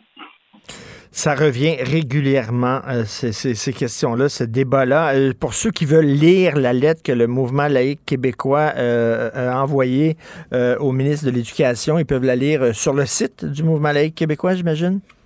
Oui, on l'a publié hier, une fois qu'on était certain que les ministres en avaient pris connaissance et euh, sur, sur la page Facebook également du Mouvement des québécois. OK, bien alors on conseille aux gens d'aller la lire. Merci beaucoup, M. Daniel Barry, président justement du Mouvement laïque québécois. Merci, bonne journée. C'est moi qui vous remercie, au revoir. Martino. L'opinion populaire.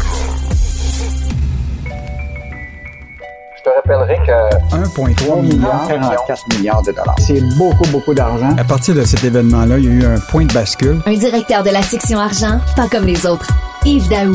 Yves, veux-tu de l'électricité chez toi? Non, justement, je me suis déplacé pour te parler, Richard. Tu fais partie de mes privilèges le matin. je suis obligé de sortir de la maison pour pouvoir te parler. Euh, mais merci beaucoup. Moi non plus, j'en ai pas, j'en avais pas chez moi hier soir. Puis je me suis dit ce matin quand je vais me réveiller, je vais en avoir. Ben non. J'en ai pas encore.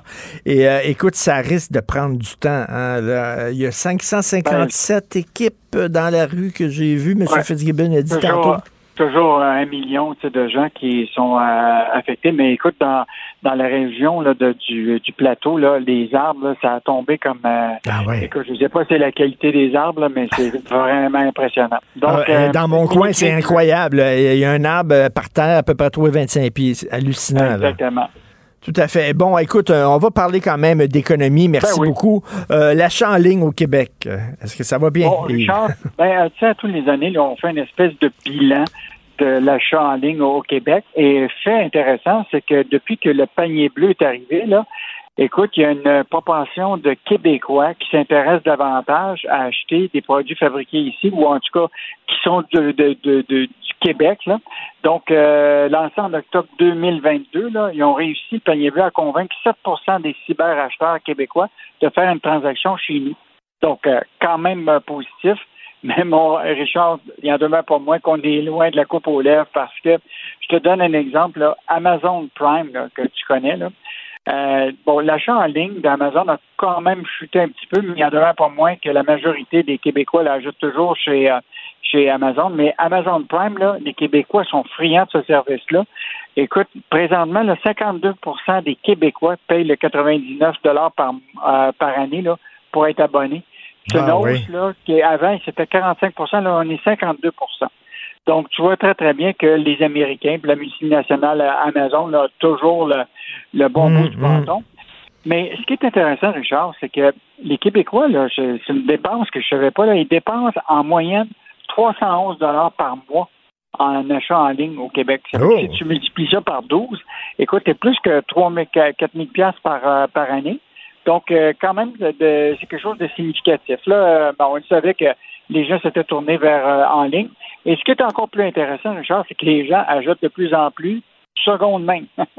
Donc, c'est KGG Marketplace, ben selon le sondage, là, 42% des adultes québécois ont acheté des produits de seconde main sur Internet en 2022, alors qu'ils l'avaient fait l'année avant, seulement 37% Donc, c'est clair que tu vas sur l'Internet, tu ne veux pas payer très cher, puis en plus, ben, tu vas aller pour du seconde main.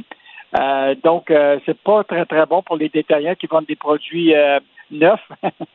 Mais, il y en a pas moins que l'Internet puis l'achat en ligne, là, ça reste, ça demeure encore un, élément, important du commerce. Ben, c'est ça. Puis pour que les gens se déplacent maintenant et aller dans une boutique, il faut que la boutique elle leur offre quelque chose de différent.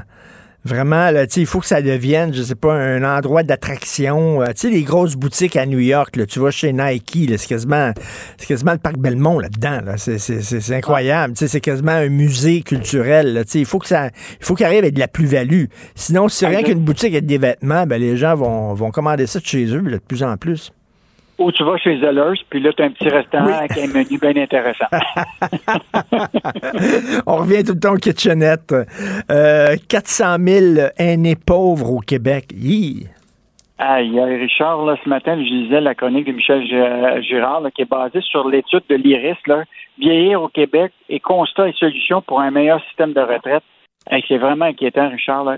Il y a quelques 400 000 personnes âgées de 65 ans et plus au Québec qui vivent à un revenu inférieur au revenu viable. Le revenu viable, c'est à peu près entre 25 000 et 35 000 par année. Et, ça, 53% des personnes vivant seules font partie de ces 400 000-là. Puis les autres, c'est les couples euh, vieux, les personnes qui sont âgées. Il y en a 18% qui sont à peu près 125 000. Donc, presque un demi-million de personnes âgées de 65 ans et plus qui vivent dans la pauvreté au Québec. C'est, écoute, c'est un constat épouvantable. Ben, tout à fait. puis là, en plus, là, le taux d'emploi des personnes de 65 ans et plus là, est en croissance de 20% Donc, les gens qui sont 65 ans et plus, qui vivent pauvres, n'auront pas le choix d'aller retourner au travail. Mais, mais tu sais, vivre dans une résidence pour personnes âgées, c'est pas donné, hein? Non, mais écoute, actuellement, là, c'est presque trois. Moi, je sais, mon père est, dans mm. une résidence de personnes âgées, là. C'est presque 3000 quelques dollars. Ben oui. Ça, bon, ça comprend quand même les services de nourriture, ça comprend, tu sais, mais il y en demeure pas moins que c'est extrêmement dispendieux. Puis probablement la majorité de ces gens-là vivent évidemment dans leur propre logement et les logements sont en hausse. Euh, donc, euh, ils sont pauvres, puis en plus, toute la protection de base, là, est pas très, très suffisante. S'ils comptent juste sur ça, écoute, on parle au maximum, là, dans des cas, là, de 25 000 de support, de l'aide, tu comprends-tu, de, de, hmm. l'État sous forme de régime. On va pas très, très loin pour supporter la, la, la, vie quotidienne et, et, le logement. Puis là, l'idée, c'est que même les régimes privés, là, tu sais, de ceux qui, euh, euh, qui, qui d'employeurs, tout ça, là, écoute, ça, ça compense seulement 31% des revenus de retraite comparativement à 50% dans les régimes publics. Fait que ceux aujourd'hui qui sont des fonctionnaires de l'État là, peuvent dire là, le régime de pension, là, ça vaut un pesant d'or pour eux autres parce que la ben, majorité de beaucoup de gens à 65 ans et plus au Québec ne vivent pas de, de, de ça. Ah non, c'est, il, y a des solutions à ça. Là. Puis juste te dire, une des propositions qui est faite par, par l'IRIS, c'est de regarder la possibilité de faire en sorte que euh, on ait au moins que, que les, les, gens qui sont vers la retraite, 60% de leur revenu, euh, du revenu moyen, de soit compensé par une forme d'aide de l'État. Et ce que les autres suggèrent, c'est que les entreprises actuellement qui n'ont pas de, de, régime de pension privé pour les employeurs puissent l'imposer dans les entreprises, mais pas juste une cotisation des employés, mais aussi des employeurs. Ça, c'est la suggestion de, de l'IRIS aujourd'hui pour faire en sorte que dans un avenir rapproché, ceux qui seront, ceux qui sont dans les 40 50 ans aujourd'hui, ben, qui puissent penser à une retraite euh, viable à partir de 65 ans. Euh, méchant débat. Ah oui, non, mais c'est un texte assez coup de poing, là. D'ailleurs, ça prend toute la page, euh, la chronique de Michel Girard à lire et en terminant, beaucoup d'argent de l'intelligence artificielle gérée par le clan Desmarais. Bon, ben, Richard, on a beaucoup d'argent pour euh, pour les plus riches et moins pour les pour nos gens qui sont pauvres à la retraite. Mais là, c'est annoncé ce matin. Le ministre de l'Économie, Pierre Fitzgibbon, vient d'octroyer une subvention de 24 millions de dollars à Ivado Lab. Et ça, Ivado Lab, là, c'est un organisme euh, qui est spécialisé dans l'intelligence artificielle. Et évidemment, je, je, juste te dire, la présidente de ce, ce groupe-là, c'est Hélène Desmarais. Et donc, elle, elle avait déjà eu 65 milliards, 65 euh, millions en 2018 et 2019. Donc, au total, l'organisme, qui contient 80 employés, a eu plus que 89 millions sur 5 ans de l'État pour l'intelligence artificielle. Et on conviendra hein, que l'intelligence artificielle, c'est le, le nœud de la guerre pour l'avenir de, de, beaucoup d'entreprises euh, au Québec. Et là, aujourd'hui, ça se trouve concentré beaucoup, ces subventions-là, hmm. à un organisme qui s'appelle Ivado Lab. Elle gère aussi Scale Eye, un autre organisme qui est elle-même la, la, gestionnaire euh, ou, la présidente du conseil. Et imagine-toi, elle aussi a eu de cet organisme-là beaucoup de subventions. Donc là, aujourd'hui, on se retrouve avec un secteur clé, Richard, qui est l'intelligence artificielle, géré par des organismes dont la, la tête dirigeante c'est Hélène Desmarais. Et juste rappeler un fait inusité, elle est aussi euh, présidente du conseil d'administration des HEC. Et les HEC ont fait une conférence récemment sur l'intelligence artificielle. Et un des conférenciers qui a été salué par l'organisme en question, c'est Paul Desmarais III, qui lui-même est à la tête d'un regroupement qui vise à investir dans les compagnies qui sont proches de l'intelligence artificielle. Donc là, tu vois les réseaux d'affaires, là? Ouais, Tu, suis l'argent, tu sais exactement à qui ça va aller. Hey, mais on en, donne-tu des subventions? Incroyable. On dirait que chaque jour, on voit une photo de Pierre Fitzgibbon en train de donner un chèque à quelqu'un. Vraiment, on en a beaucoup de l'argent. Merci beaucoup, Yves Daou, puis euh, j'espère que tu vas avoir l'électricité euh, bientôt, toi aussi. Salut. Bye. OK. Martineau, il n'y a pas le temps pour la controverse. Il a jamais coulé l'eau sous les ponts. C'est lui qui la verse. Vous écoutez Martino Cube, Radio. Oublions jamais de placer les choses en perspective. Ça aurait dû être une grande célébration. C'est quand même gros ce qu'on évoque là. Très significatif pour bien comprendre tout ce qui s'est passé. Un professeur, pas comme les autres. Lutte la liberté. President Trump is joining some of the most incredible people in history being arrested today. Um, Nelson Mandela was arrested, served time in prison. Jesus Jesus was arrested and murdered by uh, the Roman government. There have been many people throughout history that have been arrested and persecuted by radical, corrupt governments. And it's beginning today in New York City. Um, and I just can't believe it's happening, but I'll always support him. He's done nothing wrong. Luc, je comprends pas pourquoi je parle aujourd'hui à un expert en politique américaine. Sais-tu passé quelque chose aux États-Unis cette semaine euh, de particulier, quoi? Écoute, je sais pas, il y a eu des chutes de neige impressionnantes. Ça semble avoir refroidi le climat un peu.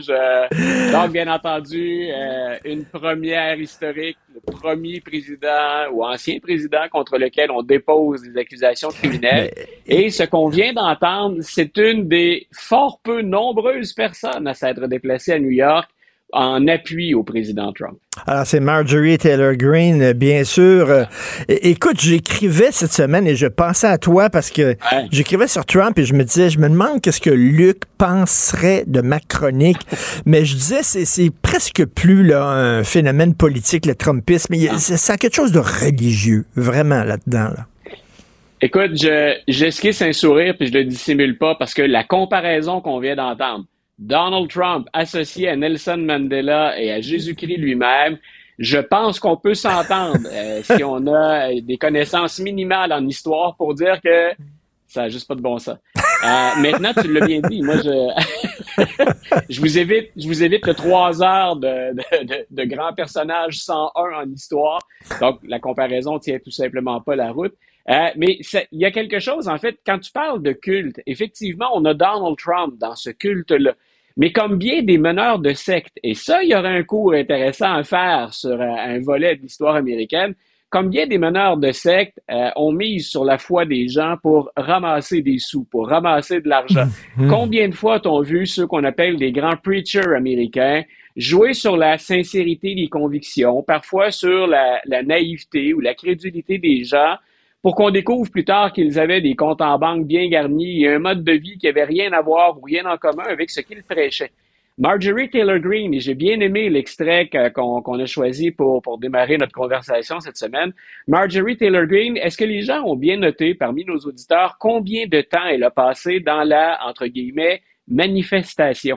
Dix minutes. Ah oui. elle est allée chercher, elle est allée chercher ce qu'on appelle en anglais ou dans le jargon une cote elle est allée chercher un extrait qu'elle a relayé sur ses réseaux sociaux et ensuite on veut quoi? Des sous, donner, contribuer. Le sénateur Lindsey Graham a fait ça lui mmh, aussi mmh. dans la journée d'hier. Grosso modo, c'est peu importe ce que vous en pensez, donner, contribuer. Donc, euh, pour M. Trump et pour ceux qui imitent le style Trump, qui s'en inspirent ou qui veulent être Trump à la place de Trump éventuellement, euh, c'est une occasion extraordinaire de cumuler des fonds et de ramasser de l'argent sur quelque chose qui ne tient tout simplement pas la route. Écoute, c'est quand même incroyable. Et il y a beaucoup d'experts qui disent qu'on on lui a donné un cadeau sur un plateau d'argent. C'est vraiment. Est-ce que tu, tu, crois ça, toi? Est-ce que tu crois que ça va plus l'aider que lui nuire? Moi, je pense qu'à court terme, on donne à Donald Trump tout ce qu'il aime et tout ce qu'il souhaite. Euh, son équipe rapportait d'ailleurs dans la journée d'hier, il faut en prendre et en laisser, mais qu'il avait tiré plaisir de l'expérience. C'est-à-dire, ben, écoute, on, a suivi, euh, puis je sais pas combien de commentateurs ont utilisé cette image-là, mais on a suivi l'avion de Donald Trump comme on avait suivi le Ford Bronco de, euh, hmm. de d'O.J. Simpson il y a des années. Euh, je ne sais pas d'ailleurs comment faisaient ceux qui sont en information continue aux États-Unis pour pendant 12 heures commenter le peu d'images et le peu d'actions qu'il y avait. C'est incroyable. Écoute, je leur lève mon chapeau. non, écoute, ça tournait à l'obsession. Mais donc, euh, à court terme, et ça, Trump le sait. Donc, à court terme, on lui donne tout ce qu'il veut. Il occupe, il monopolise le cycle médiatique. Euh, ça lui permet ensuite à, à Mar-a-Lago en soirée d'y aller avec une autre performance décousue, exagérée, mensongère, puis en même temps de, de récupérer des sous. À court terme, je répète, si on parle de cette année, puis si on parle même du calendrier 2024, il est gagnant. Moi, je pense qu'il est perdant à moyen et à long terme parce que, et, euh, et, ce n'est pas qu'une opinion personnelle, il y a des faits et il y a des sondages autour de ça, euh, les Américains sont là de ce spectacle-là. Si sa base pure et dure le suit toujours, euh, hmm. et elle était à Mar-a-Lago pour son, appelons ça un discours, donc dans la soirée après l'arrestation.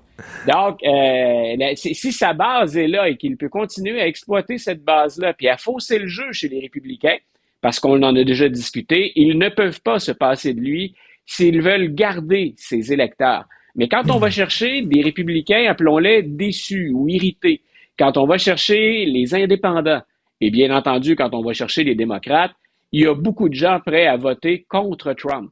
La dernière élection en 2020, moi, depuis l'élection 2020, je dis, on a beaucoup moins voté pour Joe Biden qu'on a voté contre Donald Trump. L'écart qui est immense entre les deux candidats il s'expliquait par passons à autre chose, coupons avec l'air Trump, puis revenons à quelque chose d'un peu plus sain, même si ce qui est un peu plus sain, c'est un personnage dont on doute maintenant parfois des capacités à moyen puis à long terme de tenir la forme physique nécessaire pour diriger les États-Unis.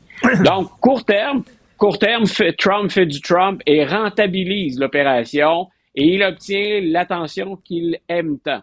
Moyen et long terme, moi, j'expliquais hier, je ne pense même pas que Trump a des chances sérieuses pour 2024.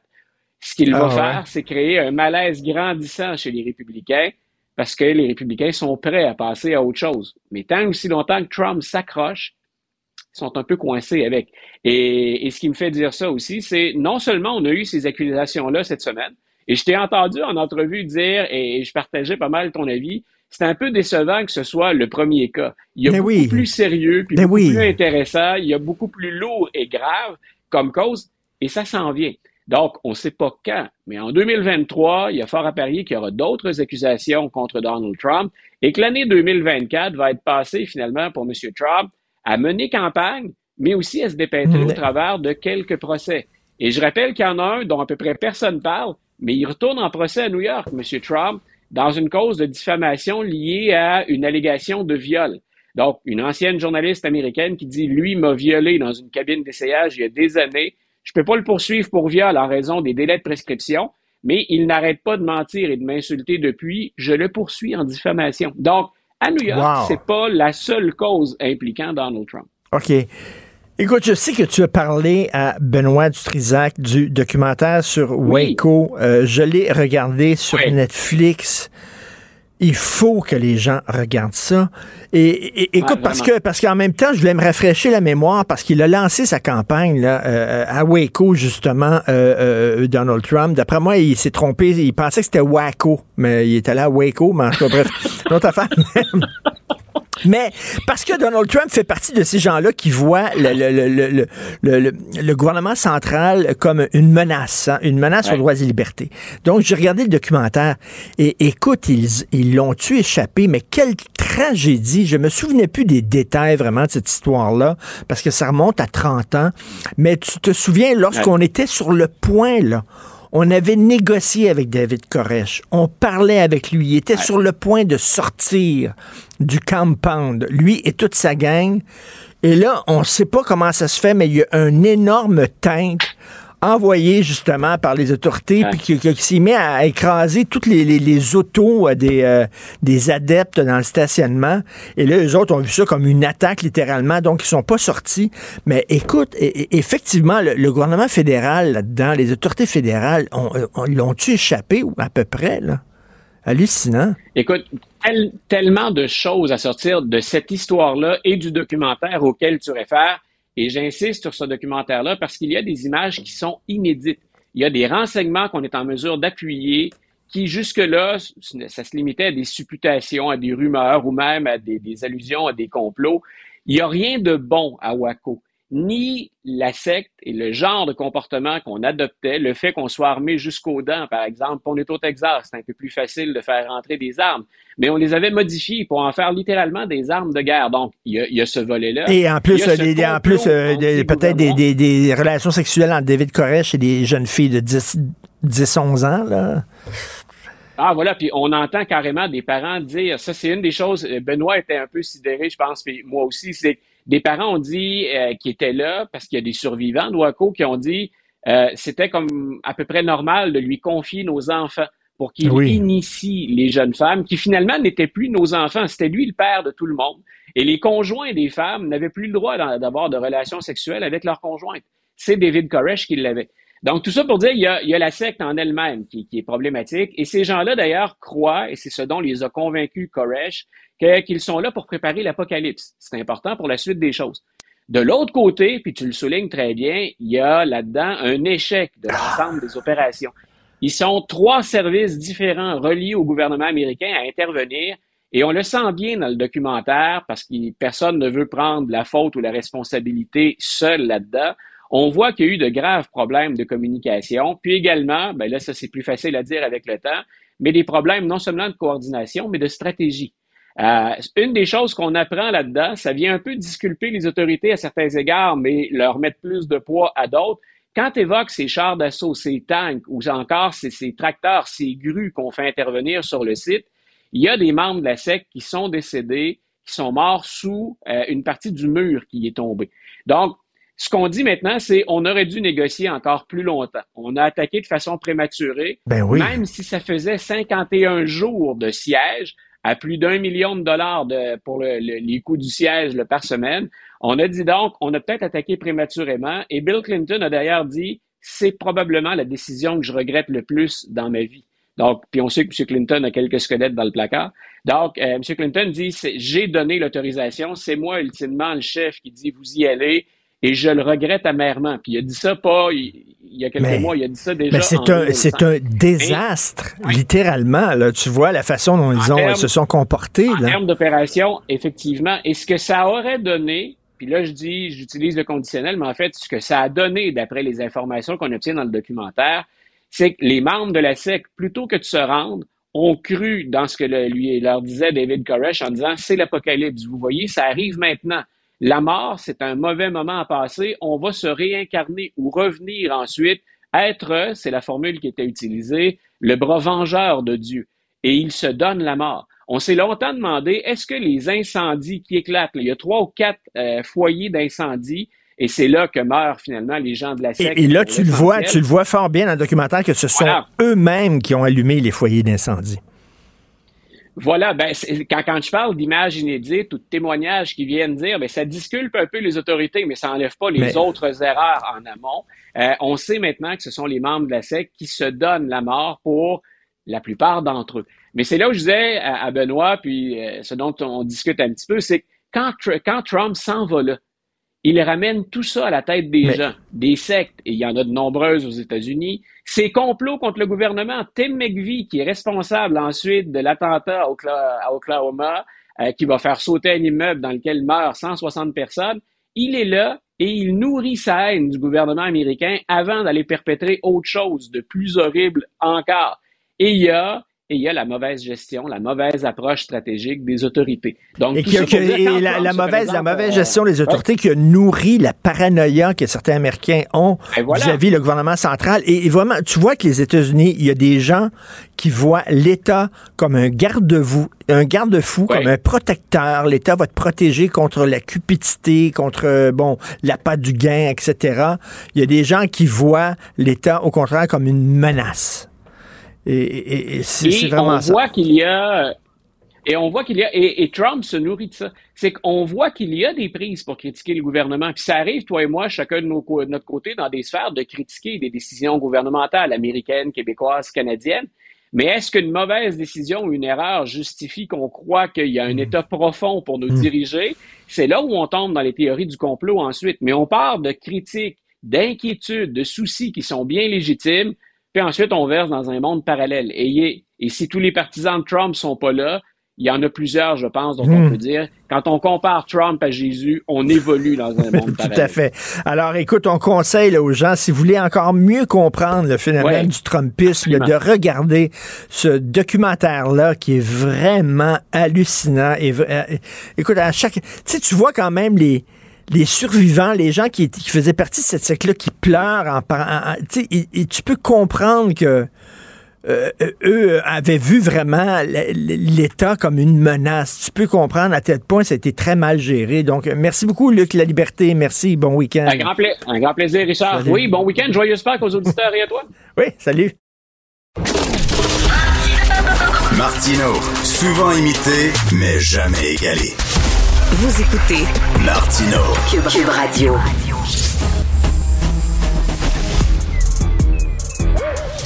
Mathieu Bocoté. Il représente un segment très important de l'opinion publique. Richard Martineau. Tu vis sur quelle planète? La rencontre. Je regarde ça et là, je me dis, mais c'est de la comédie. C'est hallucinant. La rencontre. Bocoté, Martineau. Alors, euh, Mathieu, euh, aujourd'hui, dans le journal, dans ta chronique, tu reviens euh, sur ce débat là, concernant les salles de prière. Et bon, je pense que tu avais écrit ton texte à, à cause de nos heures de tomber avant, avant que Bernard Draville change d'idée. Oui, mais tu noteras qu'à la fin, que j'ai intégré à la dernière seconde, euh, donc le, texte final que j'ai envoyé avait intégré le changement de position de Bernard Dréville, qui, euh, quelque part, en 24 heures, a changé d'idée et passé de les salles de prière sont, euh, sont tolérables dans les écoles pour peu qu'elles soient multiconfessionnelles, à les salles de prière ne le sont pas. Et moi, ce qui me frappe là-dedans, parce que c'est fondamental, c'est de voir qu'un homme aussi courageux, aussi admirable que Bernard Dréville, qui est le père de la laïcité québécoise, un peu son Camille Lorrain en quelque sorte, euh, avec la Charte des valeurs, eh bien, ça lui a pris deux écoles à Laval pour flageoler, puis ne plus être certain de sa position, puis douter de lui-même, puis finalement donner raison à ses adversaires. Puis 24 heures plus tard, les, euh, les circonstances ou j'en sais rien lui ont redonné le courage qui lui manquait.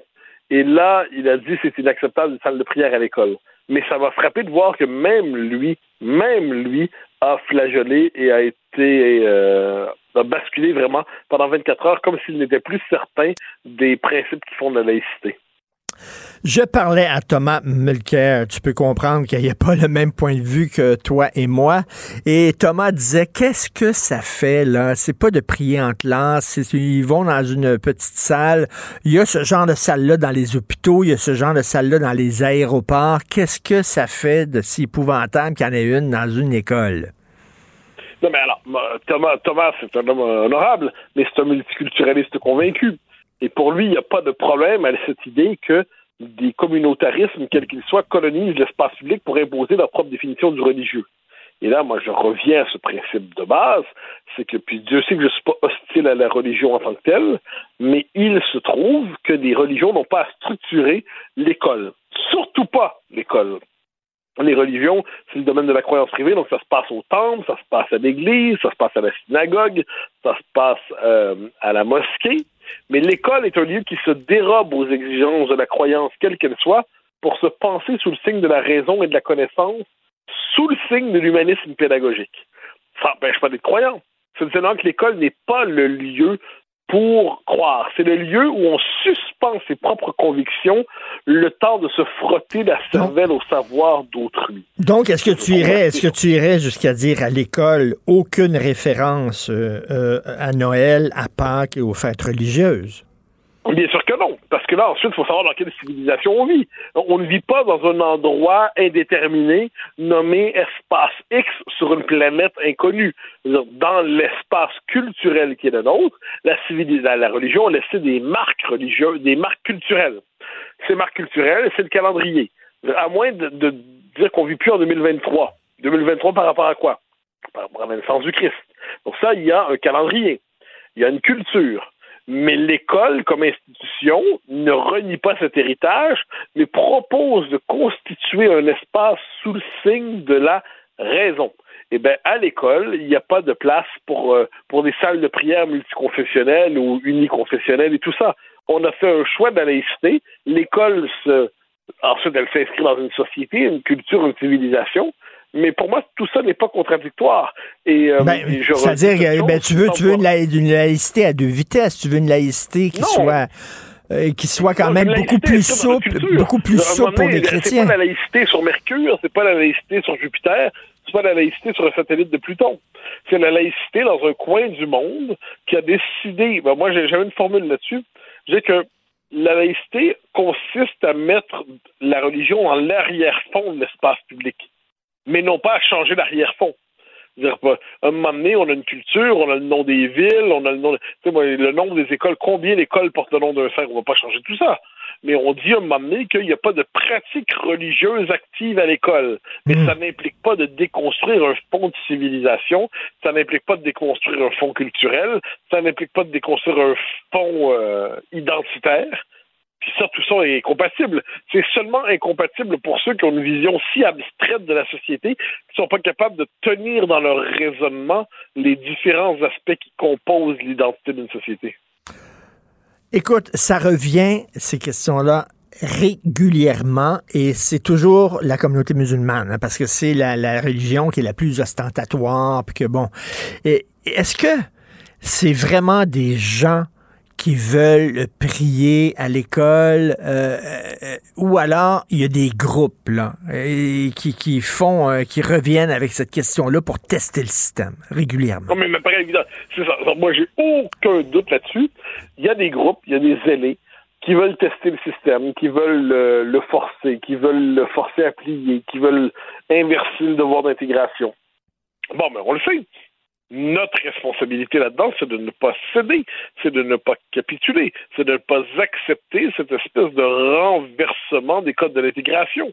Donc moi, je, crois, je pense pas que j'ai tort, que la grande majorité des musulmans qui ont décidé, à moins que je me trompe, l'islam n'est pas une religion occidentale, c'est pas une religion québécoise, c'est pas une religion française, c'est pas une religion belge, c'est pas une religion italienne les musulmans qui ont décidé de venir ici depuis quelques générations, globalement deux générations, ont fait le choix de quitter des pays musulmans pour vivre dans des pays qui n'étaient pas structurés par l'islam, pour vivre dans des pays qui par ailleurs accordent une place dans l'intime, dans le privé, à la religion. Ils peuvent demeurer fidèles à leur foi, mais ils arrivent dans un monde qui est structuré par une philosophie, une vision du monde autre que l'islam. Donc, je m'attends que s'ils ont quitté les terres d'islam pour venir dans des terres pas d'islam, ben, ils acceptent de vivre selon les codes de la terre pas d'islam. Et ça, ça veut dire quoi? Ça veut dire que leur religion, ils la pratiquent dans l'intime, dans le privé, à la mosquée. Notre société conserve des aménages d'espace de liberté incroyables pour cela. Mais ça n'a pas pour vocation à structurer l'espace public. Disons ça, tu sais, qu'on soit obligé de déployer des ressources argumentative pour justifier ce qui relève du bon sens à quelque chose de lunaire.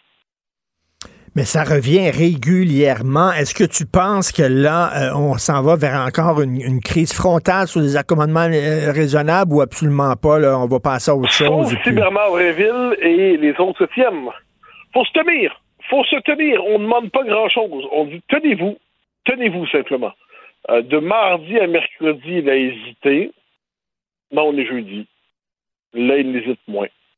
Je dis parce qu'il n'hésite plus du tout. Il a décidé de renouer avec une position ferme.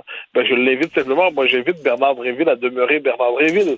À l'échelle de l'histoire, Bernard Dréville va passer comme un homme qui aura véritablement permis à la laïcité d'arriver au Québec.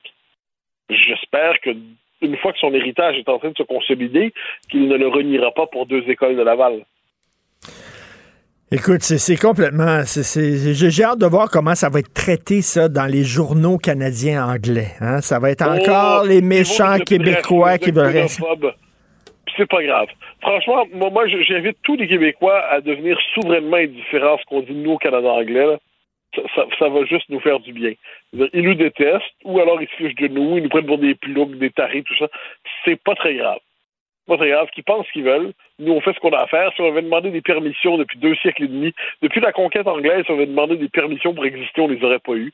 Qu'on continue de faire ce qu'on a à faire, ça continuera de, de beugler dans le Toronto Star. Merci beaucoup, Mathieu. Merci. Bonne journée. On se reparle demain. Salut. Si l'actualité était un vase brisé, ce serait lui qui recollerait les morceaux. Martino le choix des connaisseurs. Alors, où j'habite, il y a un gros, gros arbre juste à côté de la fenêtre qui donne sur ma cuisine. Et hier, ça brassait beaucoup et à un moment donné, il a coupé il est tombé sur la fenêtre. J'étais sûr qu'il allait défoncé complètement la fenêtre de ma cuisine. Finalement, la fenêtre a résisté, mais c'est un énorme arbre. Et là, on se pose la question, hein, dans des dans des cas comme ça, lorsqu'il y a des euh, crises du verglas comme ça, des tempêtes, euh, qu'est-ce qui est couvert par les assurances? On va en parler avec Louis Cyr, courtier en assurance, l'homme fort des assurances. Louis Cyr, bonjour Louis. Bonjour, M. Martineau. Si, si jamais cet arbre-là, par exemple, euh, pour prendre mon exemple personnel, était passé à travers la fenêtre à, cause du vent, puis du verglas, puis tout ça, est-ce que j'aurais été couvert par les assurances ou on aurait dit Act of God? Non, Act of God n'existe pas, puis verglas non plus n'existe pas dans notre contrat d'assurance. Euh, dans le fond, euh, nous, ce qu'on couvre, c'est des biens qui sont assurés pour un sinistre qui survient. Dans le, bien, c'est la maison, donc pas de problème, c'est couvert. Le sinistre, c'est un objet qui tombe. Alors l'arbre, euh, s'il tombe sur une maison, c'est couvert. Mais pas parce qu'il y a du verglas, pas parce que ah, c'est un act of God. Tout simplement parce que tout objet qui tombe, ça peut venir de l'espace. Ben, c'est couvert. C'est couvert parce qu'ils disent pas, ils disent pas, ah ben là, c'est arrivé comme ça, ça fait partie de la nature, euh, non? Non, non, non, non, non. C'est un dommage direct à notre bien par un objet qui est tombé. Ben à ce moment-là, il n'y a pas d'exclusion. La couverture s'applique en assurance habitation comme en assurance automobile. OK, donc un arbre qui tombe sur une auto, c'est couvert. Même chose. Si on a la fameuse section B3, qu'on appelle accident sans collision, mais que les gens appellent habituellement le feu, vol, vandalisme.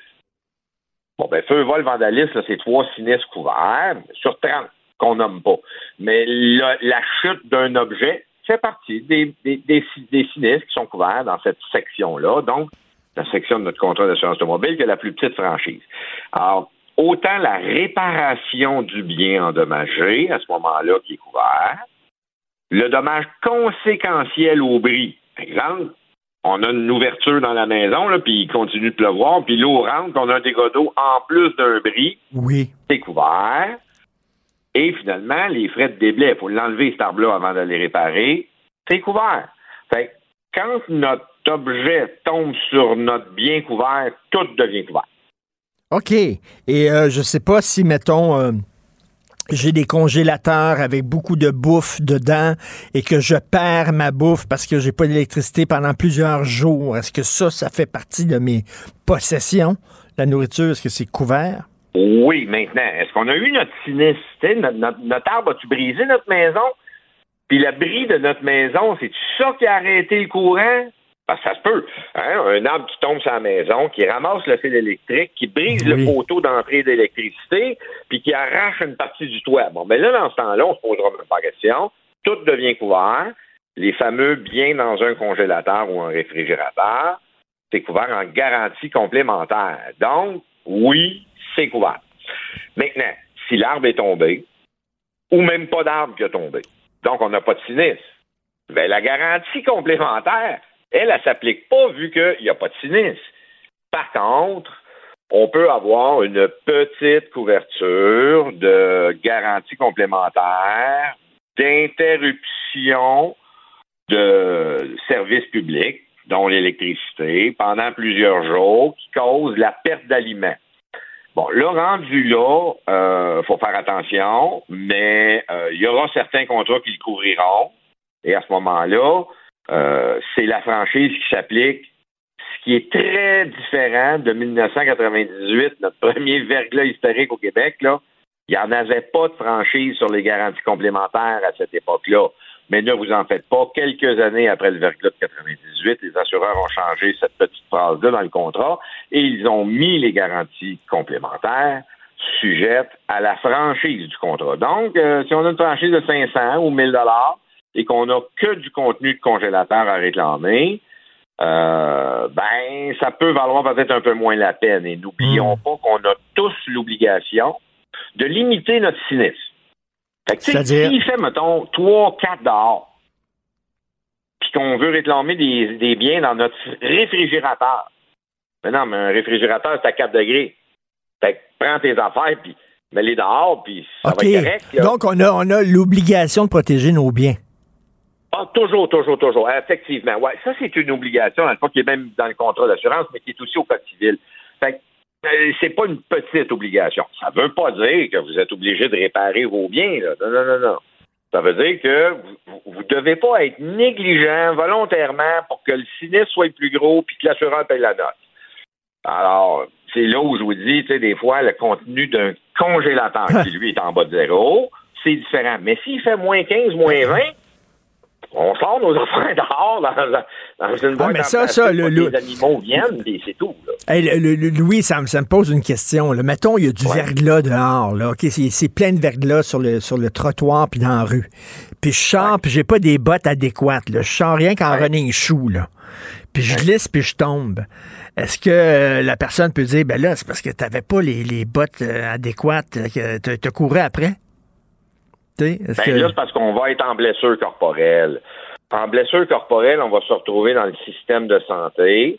Le système de santé ne cherche pas la faute, ils vont nous soigner. Ensuite, ben, c'est peut-être notre assurance salaire au travail vu qu'on est blessé puis qu'on ne travaillera pas pendant un certain nombre de jours, et là, encore une fois, on ne cherche pas la faute. Donc, euh, non, on va être soigné, on va être couvert pour notre salaire perdu si on a cette couverture-là. Euh, par contre, si vous allez chez euh, l'épicier du coin, et, puis là, vous tombez dans son stationnement, et que vous allez vouloir peut-être le poursuivre pour le mettre responsable de votre blessure, votre dommage, parce qu'il n'a pas mis du sel partout, partout, partout, partout. Ben là, ça se pourrait que on juge l'épicier non responsable parce qu'on ne peut pas enlever la glace partout. Là. On ne deviendra pas responsable de quelque chose qui est arrivé en act of God. Et c'est dans les poursuites ça qu'on voit ça. Par exemple, notre arbre tombe chez le voisin. Ben oui. Et ça ne veut pas dire que le voisin, il a le droit de nous poursuivre. Et s'il il nous poursuivait, ou son assureur qui a payé les dommages à la maison poursuit notre assureur en responsabilité civile.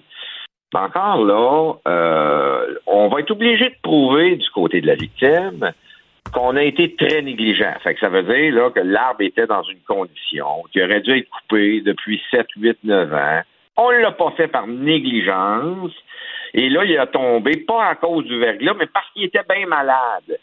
Bon, ben là, on va être responsable. Mais c'est pas évident d'aller prouver ça demain matin, ben parce que euh, le verglas, là, il, met pas l'arbre dans une condition normale. Ben non. Puis euh, Louis, en terminant, là, ça doit, ça doit brasser hein, au lendemain d'un sinistre comme ça euh, dans le milieu des assurances, parce qu'il y, y, a les enquêteurs qui vont voir, là, qui vont.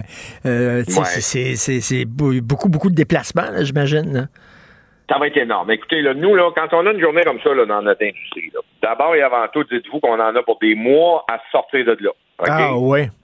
Ah oui, oui, c'est pas des jours, là, nous, là, ça va être des mois. Parce que les assureurs, là, on n'est pas des émonteurs, on n'est pas des réparateurs de voitures puis de maisons, là. On est des payeurs de chèques. Mais où ça va bloquer, là?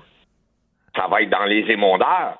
Ça va être dans les entreprises de déblaiement ça va être dans les entreprises de réparation de toiture.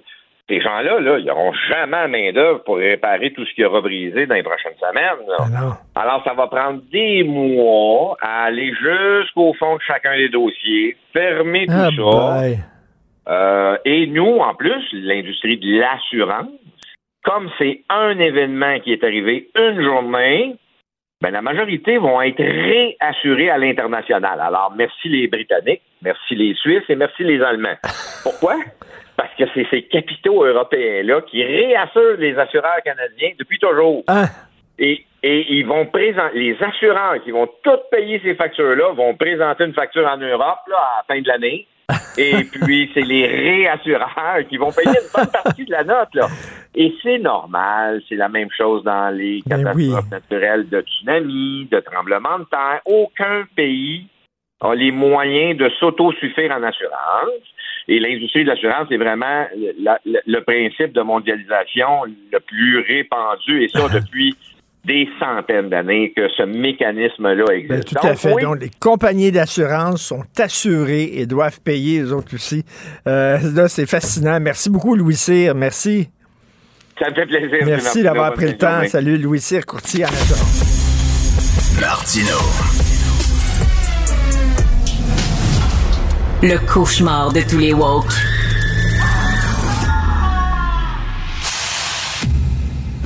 Always look on the bright side of life. Always look on the light side of life. Si vous êtes un fan fini des Monty Python, comme je le suis, vous reconnaissez la chanson de la fin de Life of Brian, qui est un chef-d'œuvre de l'humour, qui est une parodie de l'histoire de Jésus. On va parler bien sûr avec Guy Perkins, blogueur militant pour la laïcité et la pensée critique. Salut Guy. Salut Richard. Moi, quand j'entends cette chanson-là, ça me rend de bonne humeur. Moi, c'est. Ah oui. Je fais le down, je me fais jouer ça. Puis je vais te faire un aveu, Richard.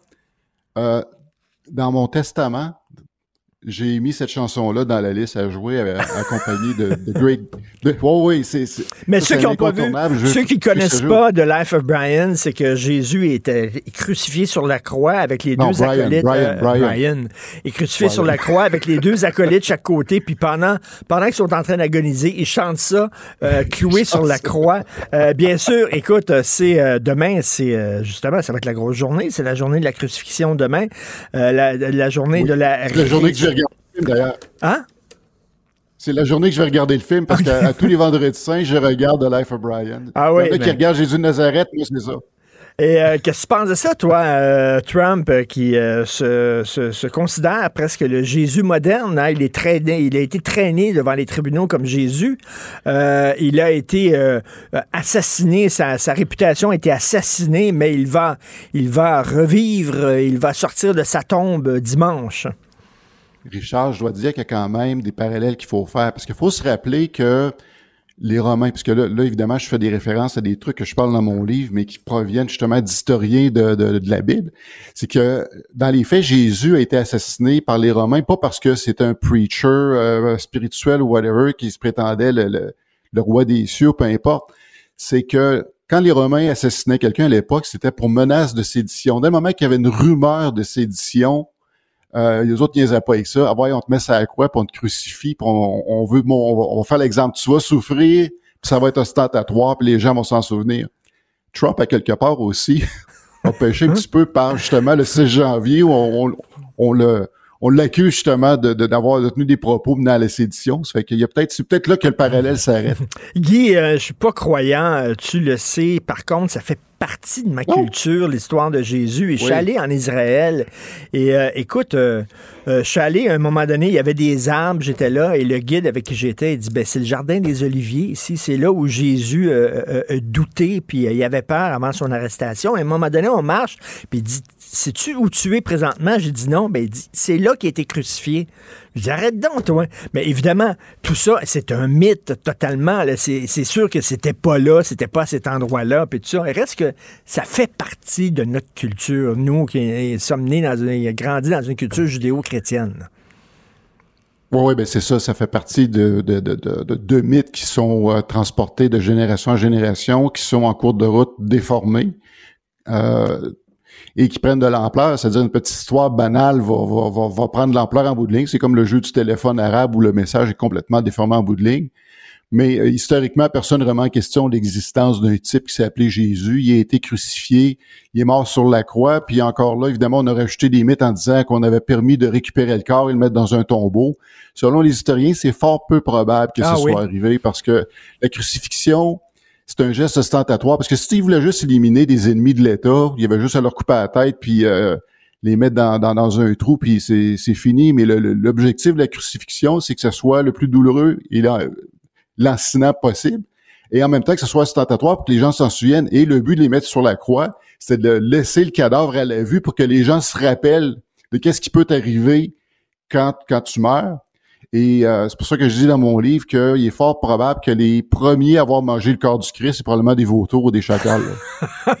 Mais qu'est-ce qu'il faisait avec les corps? Il les laissait pourrir là sur la croix? Il les laissait pourrir là, puis justement, il laissait ça justement aux, charognards, là, euh, peu importe le type de charognard qu'il y avait autour. C'était, c'était vraiment, le but c'était de, de, de, secouer la masse et des traumatiser carrément pour éviter que justement des, des, des hmm. plans de sédition, peu importe, Ben écoute, si je peux avoir de l'électricité euh, demain, moi aussi, euh, je vais regarder Life of Brian. tiens. Euh, écoute, j'ai pensé à toi cette semaine parce que j'ai vu qu'on est en train de mettre, de, de, de, de, produire un gros documentaire sur Carl Sagan, le vulgarisateur scientifique. Carl Sagan, pourquoi, selon toi, il est important? Ben, un, il n'est pas trop tôt que quelque chose arrive euh, dans ce sens-là. On va faire des documentaires sur des euh, sur des crapules euh, qui ont fait toutes sortes de, de, de, de, hmm. crimes épouvantables, mais quand c'est le temps de parler d'un type comme Carl Sagan, ben là, ça, ça, met des, des années avant que ça arrive. Pourquoi il est important? Parce que c'est un, c'est un très, très, très grand astrophysicien, très grand astronome, euh, qui a laissé beaucoup de marques, qui a laissé sa trace dans, dans, dans, plusieurs universités, sur euh, différentes euh, théories. Même, il a, il a, fortement contribué au programme spatial américain avec le projet spatial Pioneer Voyager. Ça a permis, parce que lui était vraiment partie prenante de ce projet-là, ça a permis vraiment de cartographier littéralement le, système solaire. C'est que si on a une meilleure connaissance du système solaire aujourd'hui, Carl Sagan et son équipe, ils sont pour beaucoup.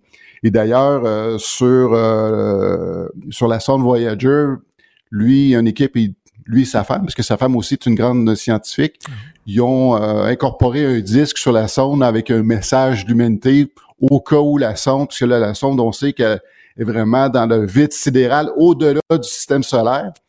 Et puis euh, peut-être que dans des centaines de milliers, voire des, millions d'années, que cette sonde-là va se retrouver quelque ben part sur une planète habitée avec une vie intelligente, puis qui vont être capables de décoder le message. Mais justement, Carl Sagan n'était pas. Aussi, Carl Sagan était intéressé justement par la possibilité de vie sur d'autres planètes. Toi qui es un sceptique, toi qui es un penseur critique, euh, est-ce que tu le trouvais un peu trop naïf ou euh, non? Il y a des raisons scientifiques pour croire que peut-être effectivement effectivement, il y a d'autres intelligences euh, ailleurs. C'est sur la loi des grands nombres. Il faut, faire la différence entre ce qu'il y a une euh, vie, ce qu'il y a d'autres vies, parce qu'encore là, il faut, déterminer euh, ce que c'est la vie. ça, je pense que personne rejette l'idée qu'il y a des formes de vie ailleurs, que ce soit microscopique ou bactériologique. maintenant, à savoir d'une vie intelligente, sur la loi des grands nombres, parce que Carl Sagan, euh, c'est lui qui a amené l'expression euh, euh, billions in billions que, que, Donald Trump a repris là. Mais c'est lui ce qu'il voulait faire ressortir, c'est qu'il y avait des, milliards d'étoiles, mais aussi des milliards de galaxies. Je pense que le, jury est sorti sur le fait qu'il y a les probabilités, puisque c'est les lois des grands nombres, mais les probabilités que dans le système, dans la, la, Voie lactée de notre galaxie, qu'il y ait d'autres formes de vie intelligente, les probabilités sont faibles, mais à l'échelle du cosmos, au, travers des milliards de, de, de, galaxies, les lois de la probabilité font qu'il y a possiblement possiblement des, des, mais, formes de vie Guy, les possibilités qu'il y ait de la vie intelligente sur Terre sont faibles. Alors, t'imagines. Oui, excuse, t'as failli me faire, t'as failli me faire étouffer, là. Alors, t'imagines ailleurs déjà. Il y en a tellement peu qu'on est obligé d'en créer une artificielle. Exactement. Donc, et Carl Sagan a créé cette émission-là, Cosmos, que moi, je regardais ah, religieusement. sa grande qualité, justement, c'est que Carl Sagan, c'est un des plus grands vulgarisateurs scientifiques de, de son époque qui a permis, qui a rendu accessible des, des, des théories, des, des, concepts très complexes, qui a réussi à les rendre accessibles au grand public. ça, c'est sa très grande qualité qui a rendu la science, euh, entre guillemets, sexy.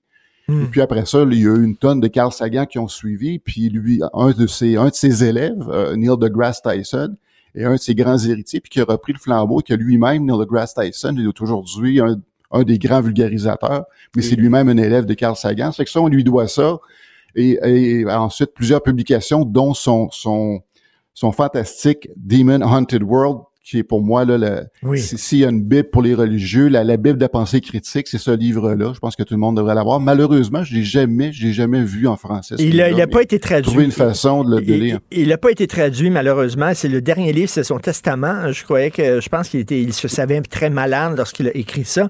Et, oui, c'est sorti en 96. Il disait qu'il avait peur justement d'un retour euh, de la religion, d'un retour des superstitions. Et il avait, il avait tout vu là, effectivement. Là, il serait euh, totalement euh, déprimé de voir euh, l'état du monde aujourd'hui. Et Carl Sagan, il faisait le tour des talk shows. Hein. C'était une vedette. Il était souvent Johnny Carson. Oui, c'est une vedette.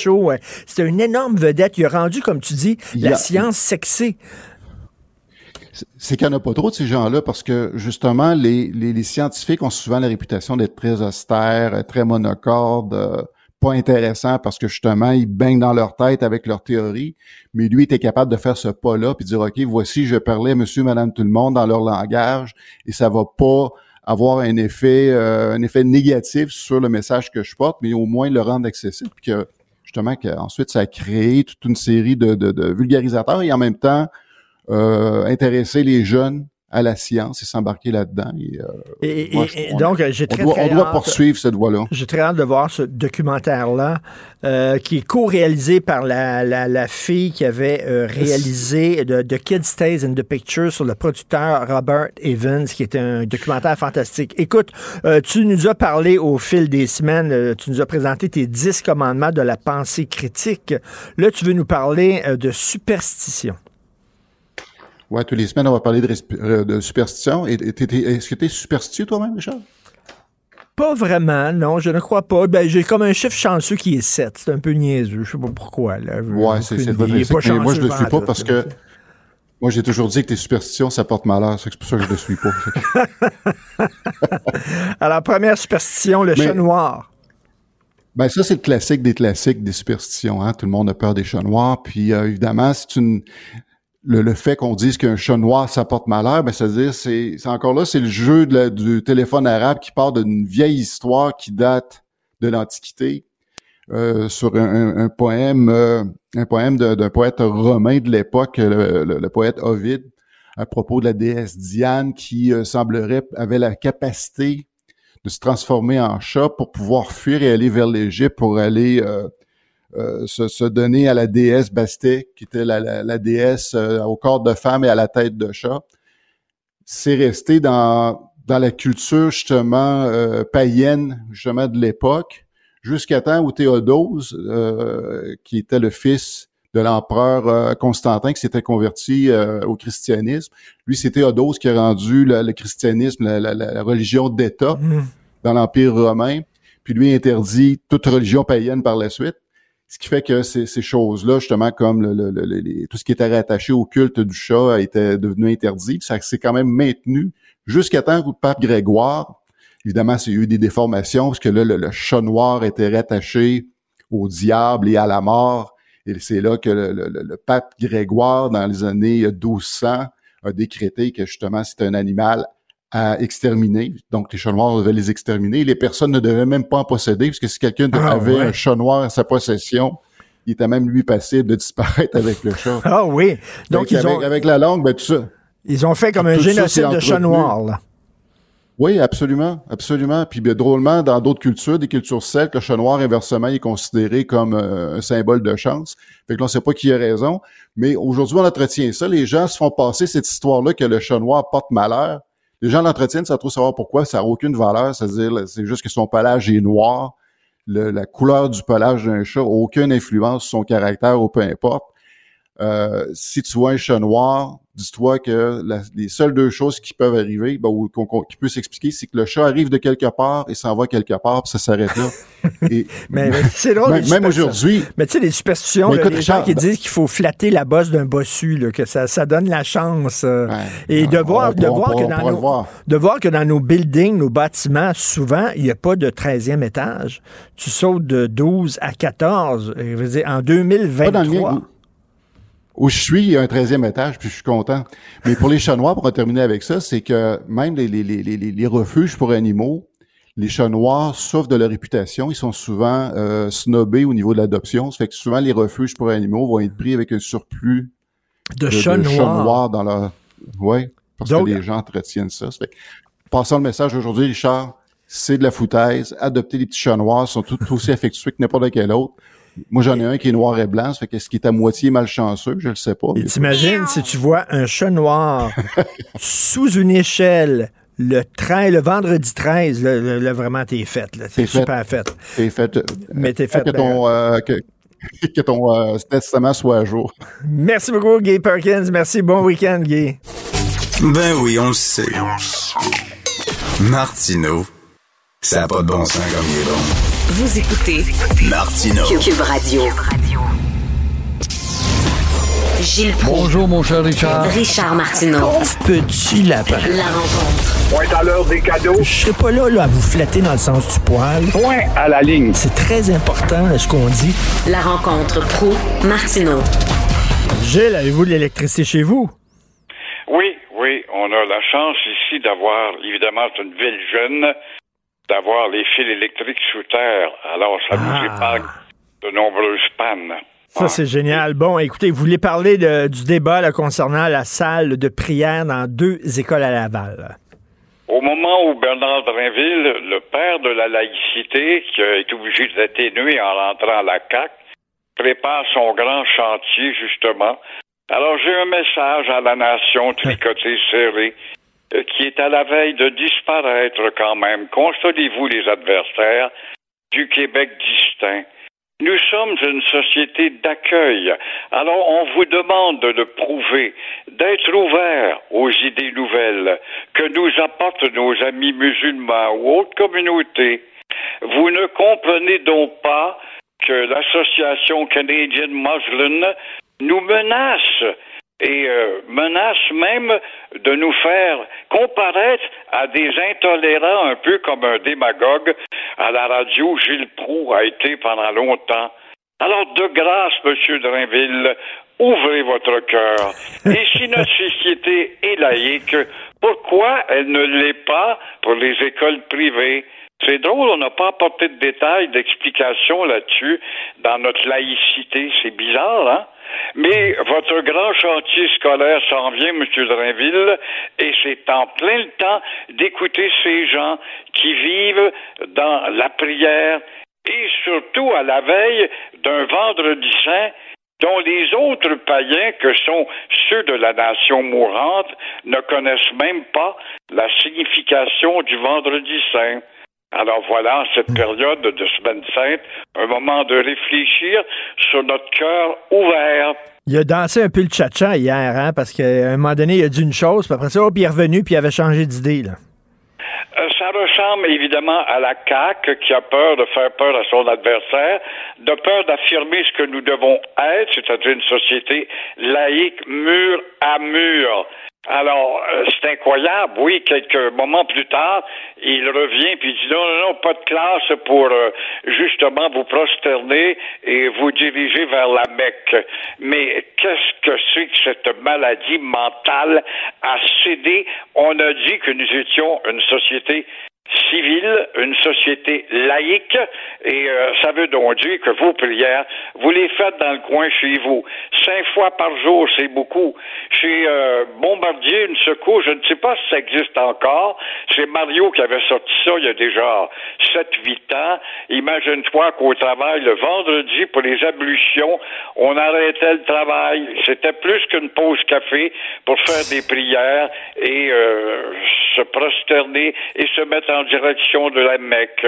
Alors ça s'appelle la belle diversité culturelle imposée par le Canada et ces gens vous répondent, nous sommes venus au Canada et non au petit Québec fanatique, étroit d'esprit, au cœur fermé. Et c'est là qu'on voit la différence entre les deux. On a une autre conception du vivre ensemble. On est généreux, on est accueillant, mais on a une autre conception du vivre ensemble que le Canada.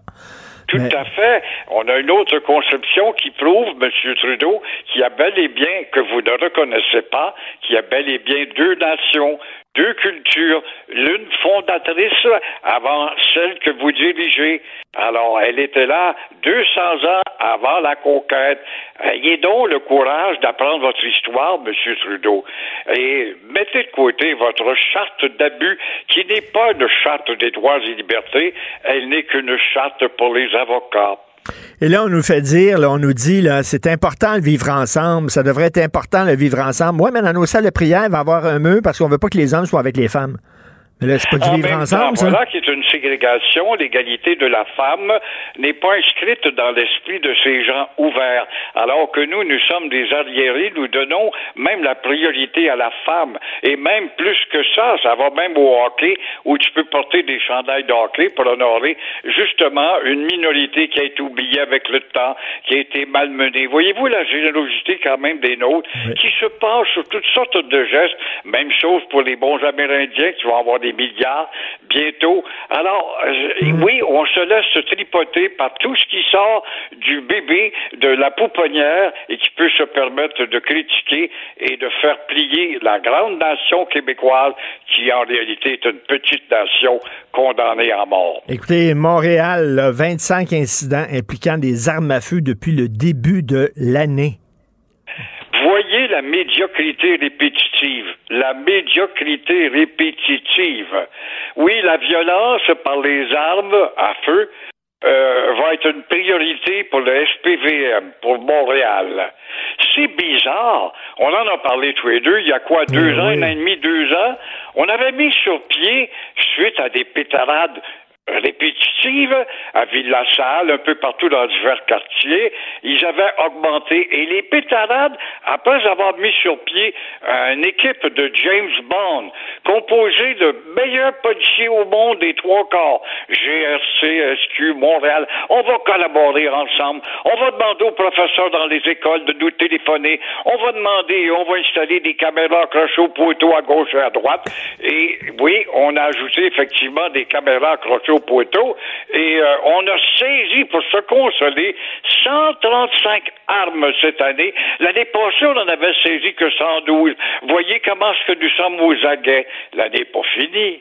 Alors, qui va dire que le SPVM, justement, dans son bilan en décembre prochain, il aura surtout, euh, est-ce qu'il aura dépassé l'année 2022? Peut-être, mais euh, je vous laisse deviner à l'avance quel sera le bilan et composé par combien de bruits de pétarades avant que tout cela devienne un problème à classer. Vous savez, on dit tout le temps, là, avant les pièces de théâtre, là, on est en territoire non cédé à Montréal. Ben, Montréal, on est en territoire cédé au crime organisé, au crime désorganisé. Oui, oui, il faudrait peut-être le dire avant de commencer les matchs de. Voyez-vous, encore une fois, notre mollesse par ceci, puis mollesse par, mollesse par là, ça s'appelle une nation qui meurt. Et Ben parlant de nation, hier, euh, j'ai, euh, en tout cas, choqué beaucoup d'auditeurs, beaucoup d'oreilles, parce que j'ai pas assez parlé de la victoire de Jean Charest. Mais il a gagné 385 000 dollars quand même. Ça fait du bien, ça, son budget, ce pauvre gars. Il est à la porte d'un bureau d'avocat où il a de la misère à avoir des contrats. Mais j'ai ouvert une parenthèse, tout simplement, et euh, j'ai rappelé que dans l'histoire, lorsque les historiens, on en a encore, je pense, auront évalué avec un petit H minuscule, minuscule ou un grand H majuscule, où est-ce qu'on va situer Jean Charest? Et Jean Charest sera pas dans la catégorie des H majuscules. Il n'est pas un Jean Lesage.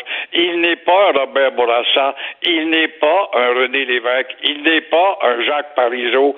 Alors, qu'est-ce qu'il a été? Il a été un gars qui a laissé aller le problème de l'identité, le mettre de côté. Il a même ouvert la voie à son successeur, M. Couillard, qui vont être des premiers ministres insignifiants dans l'histoire, avec un grand H, bien sûr. Ben là, Antoine Antoine Robitaille, il pose une bonne question. Il dit euh, là, il dit ça n'a pas de bon sens qu'on a sorti mais mais l'histoire que j'étais euh, l'objet d'une enquête policière en public, ça n'a pas de sens, mais on aurait des questions aussi à se poser sur la, façon dont on a euh, financé le Parti libéral sous, sous ses ordres aussi, hein? Exactement. Cette enquête-là a eu lieu, c'est parce qu'il y a eu un laxisme. Il y a eu des sacoches libérales qui se sont remplies. Et moi, on m'a accusé, justement, certains journalistes, dans le devoir et la ah. presse. C'est très sérieux. La presse, c'est pas une ennemie de Québécois. La presse, ça paraît pas. Alors, on m'a accusé d'avoir été impitoyable pour les bons Ben, libéraux voyons. quand je disais que pour Ben être un libéral, fallait être un cave ou un voleur. Et le grand nono du Parti libéral, c'est un grand nono, ça, lui, il a voulu me bannir, me faire le coup, le coup de Yves Michaud à l'Assemblée nationale, n'eût été du PQ, ça aurait réussi. Alors, il ne comprend pas qu'il y a eu cette longue période, et la commission d'enquête l'a prouvé, qu'au Parti libéral, les sacoches se remplissaient d'argent. Alors, on était nono parce qu'on avait peur que le Canada éclate, ou bien on était un peu, c'est bon, tricheurs. Merci. Vous faites bien de poser ces questions-là. Merci beaucoup, Gilles. À demain. Salut bien, au revoir. Merci à toute l'équipe qui m'entoure. Euh, euh, Florence Lamoureux à la recherche, André Sylvain Latour, euh, Cybelle Olivier, Léonie Porcier qui est stagiaire ici. Je la salue pour encore cinq semaines. Jean-François Roy à la régie, la réalisation. Merci beaucoup qui a fait un sacré bon pain au chorizo et au cheddar. C'est super bon. Merci beaucoup. Euh, C'est Benoît qui prend la relève et nous, on se reparle demain, euh, 8h30. Passez une excellente journée. Cube Radio.